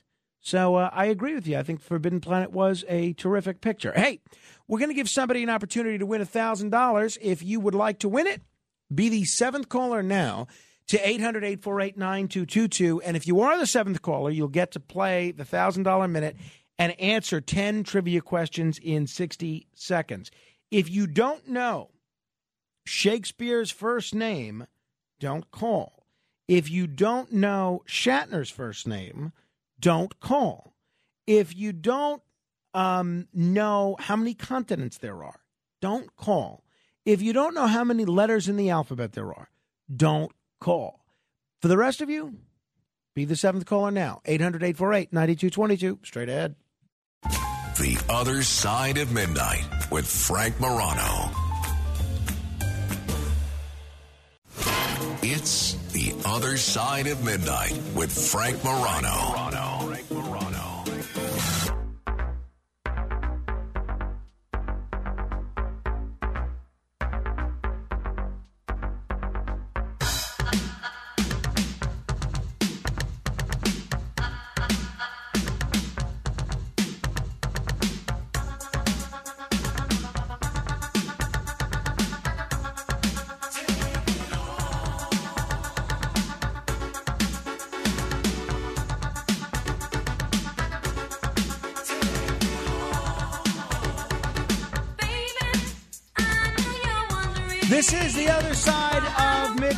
I'm Frank Morano. It is time for us to do our parts to reduce poverty in this country.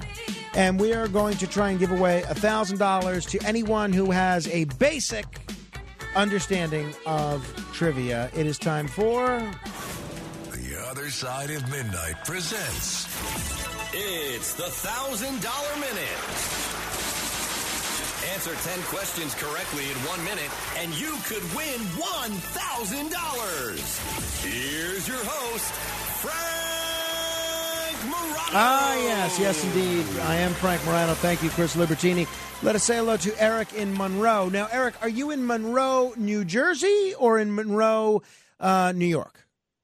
New York. New York. Okay, great, great. Well, wonderful. There's a lot of great, uh, great folks in Monroe, New York, and uh, we're wishing you the the best of luck. Uh, you know how to play this game, right, Eric? Correct. Uh, props to Sliwa, by the way.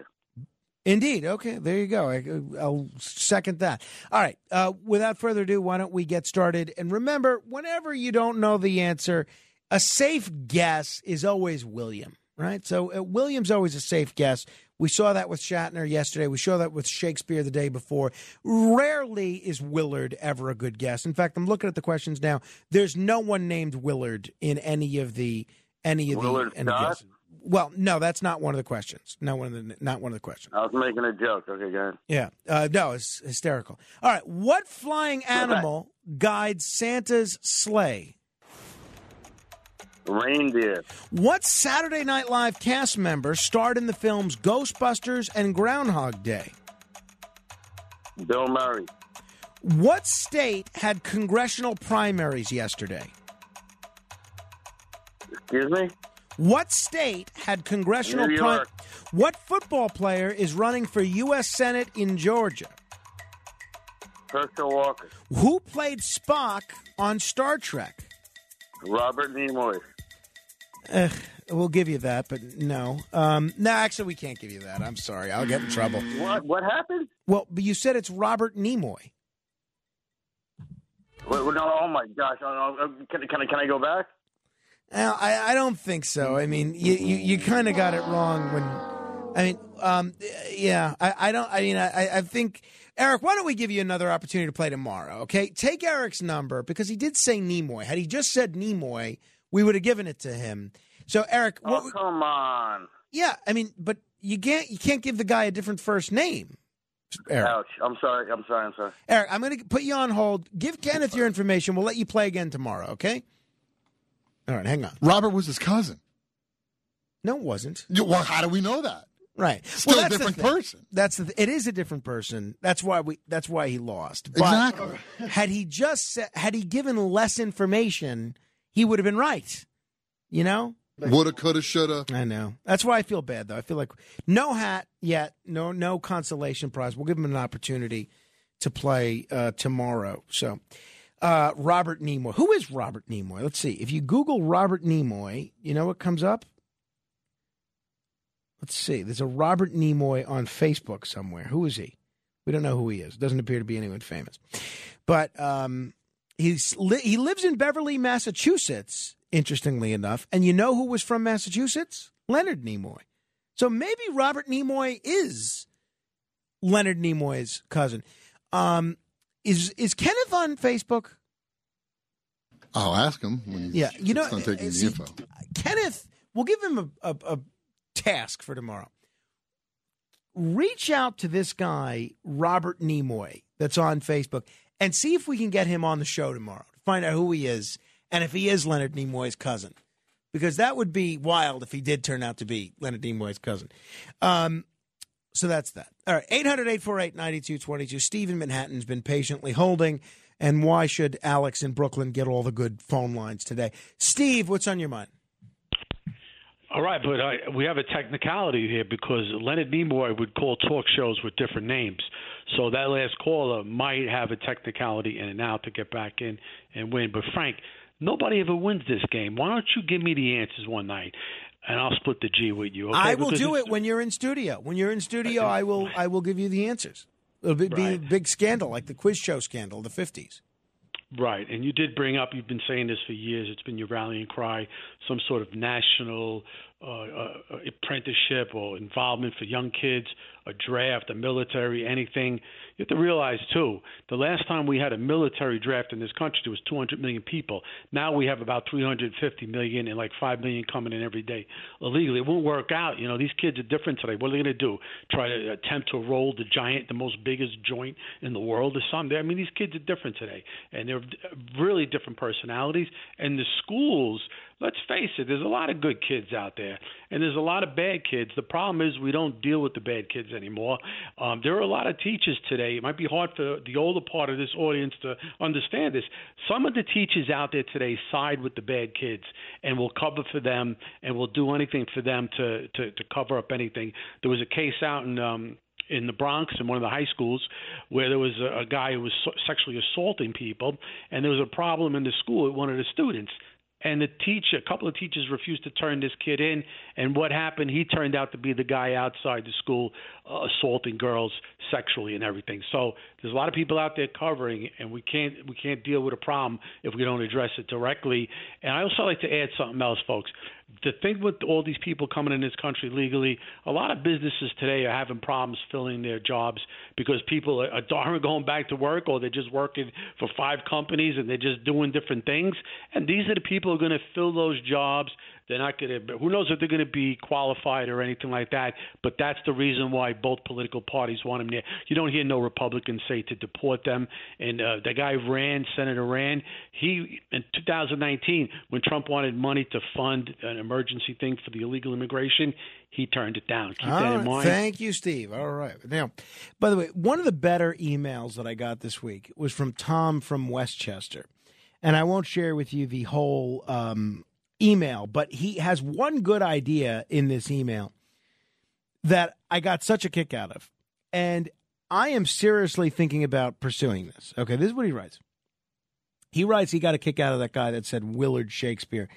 And he said, we ought to restructure and modernize the premise of some of the plays and sonnets and publish them under the name Willard Shakespeare. Now, that's not the worst idea that I've heard. All of William Shakespeare's plays are in the public domain. That means I can set, I can publish them, distribute them anywhere I want. What if we did that? What if we slightly tweaked, and when I say slightly, I mean ever so slightly, take away a little old English and a little, put throw a little more modern English and keep everything the same. The stories are the same, the settings are the same, the characters are the same, and just re-release the collected works of Shakespeare as the collected works of Willard Shakespeare. I think this is actually a very good idea. I, I um I think he's onto something. And I bet you people would buy it, right? Who wouldn't want the collected works of Willard Shakespeare? Willard Shakespeare presents Juliet and Romeo. What do we think? Willard Shakespeare presents Porklet. Right? I like it. Who else? Willard Shakespeare presents Othello. I like it. Think it works. Um, if anyone wants to help me with that, let me know. I, I don't want to see. I would like to get the credit for furthering the idea and then sort of be a cheerleader for it, but not have to spend much time on pursuing this when I'm not on the radio. So if anyone wants to actually do the actual work, the legwork, um, let me know, and maybe we can collaborate. As long as I don't have to do that much work, and I'm not trying to be lazy. It's just I don't have the time to put the work in. You know, 800 848 uh, 9222. Ron is in Pauling. Hello, Ron. Well, uh, good morning, Frank. And I really appreciate the movement that you uh, saw the erosion of in, in our service to our country. Um, I wanted to uh, try to rekindle that idea in our youth and the future generations somehow. You know, we've had some organizations get uh, a bit squandered, like the Scouts and uh, some of the things that helped promote service and greater good. And uh, in my kid's situation, and I'm dedicating that to my kids still with the topic he had, that, you know, I want to instill in them that there's a greater uh, service uh, to others at times and to try to uh, diminish some of that, what, what's in it for me.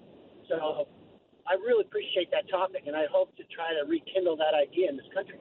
Well, so any ideas, Ron, on how to rekindle that idea? Well, I had thought for years that we could uh, support a conscription of youngsters coming out of high school to do a couple years in some sort of service, as you mentioned, to be uh, be it their social work or if it's in uh, it doesn't have to be military service. I did ten years in the Air Force, and it was good for me. It was good for me to do, but uh, there's a lot of uh, that uh, communities can provide from churches to. Hmm. Uh, just adopting a highway.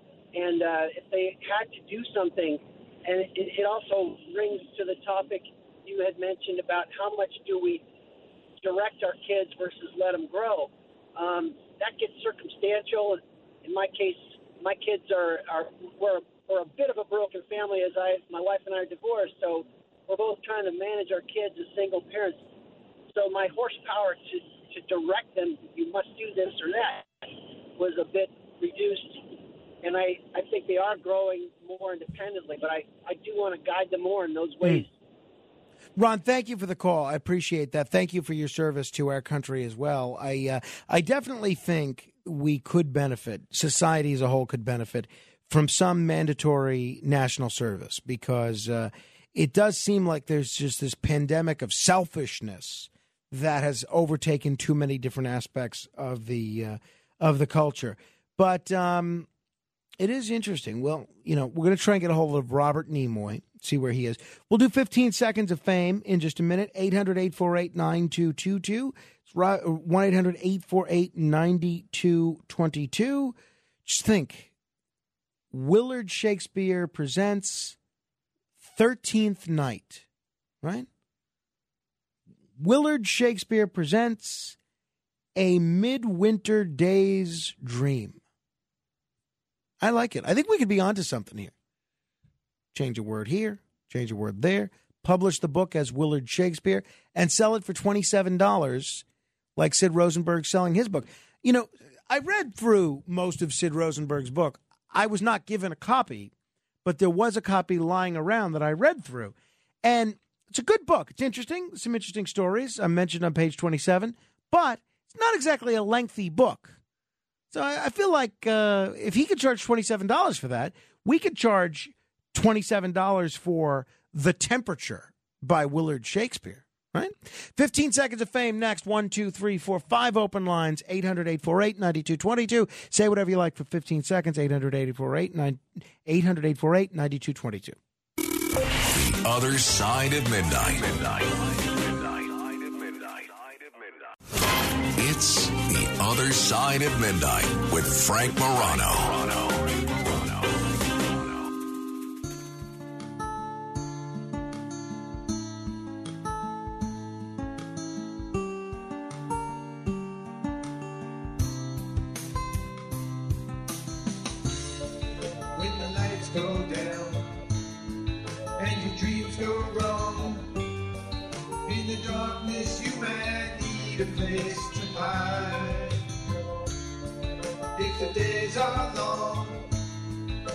The sun goes down, you might need a place to call your own.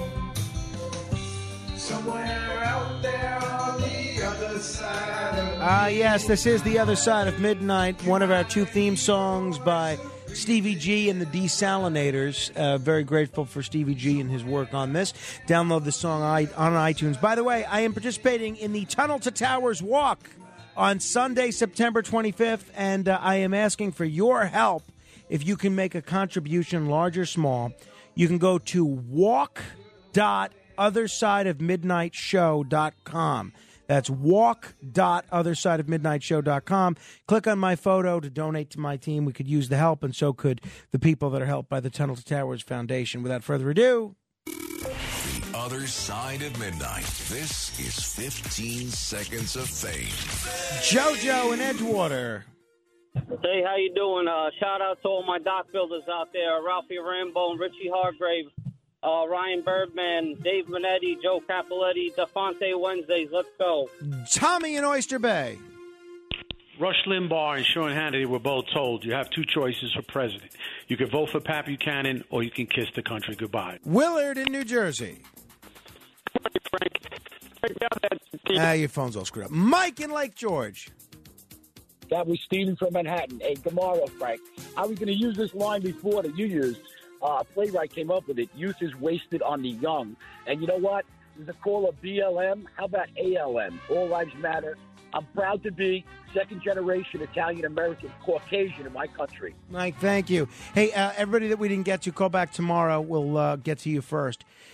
Frank Morano, good day. This is Greg Kelly for Priority Gold. What does it mean to be America's precious metals dealer? It means that you're in touch with the hearts and minds of those who love this country, value our freedom, and want to protect the future. Priority Gold is that precious metals dealer. They've helped thousands of Americans back their retirement with solid gold and silver. Call Priority Gold at 888-506-6439. Receive free shipping, free storage, a free investment guide, and one of the best purchase experiences in the industry. Call now or go to prioritygold.com.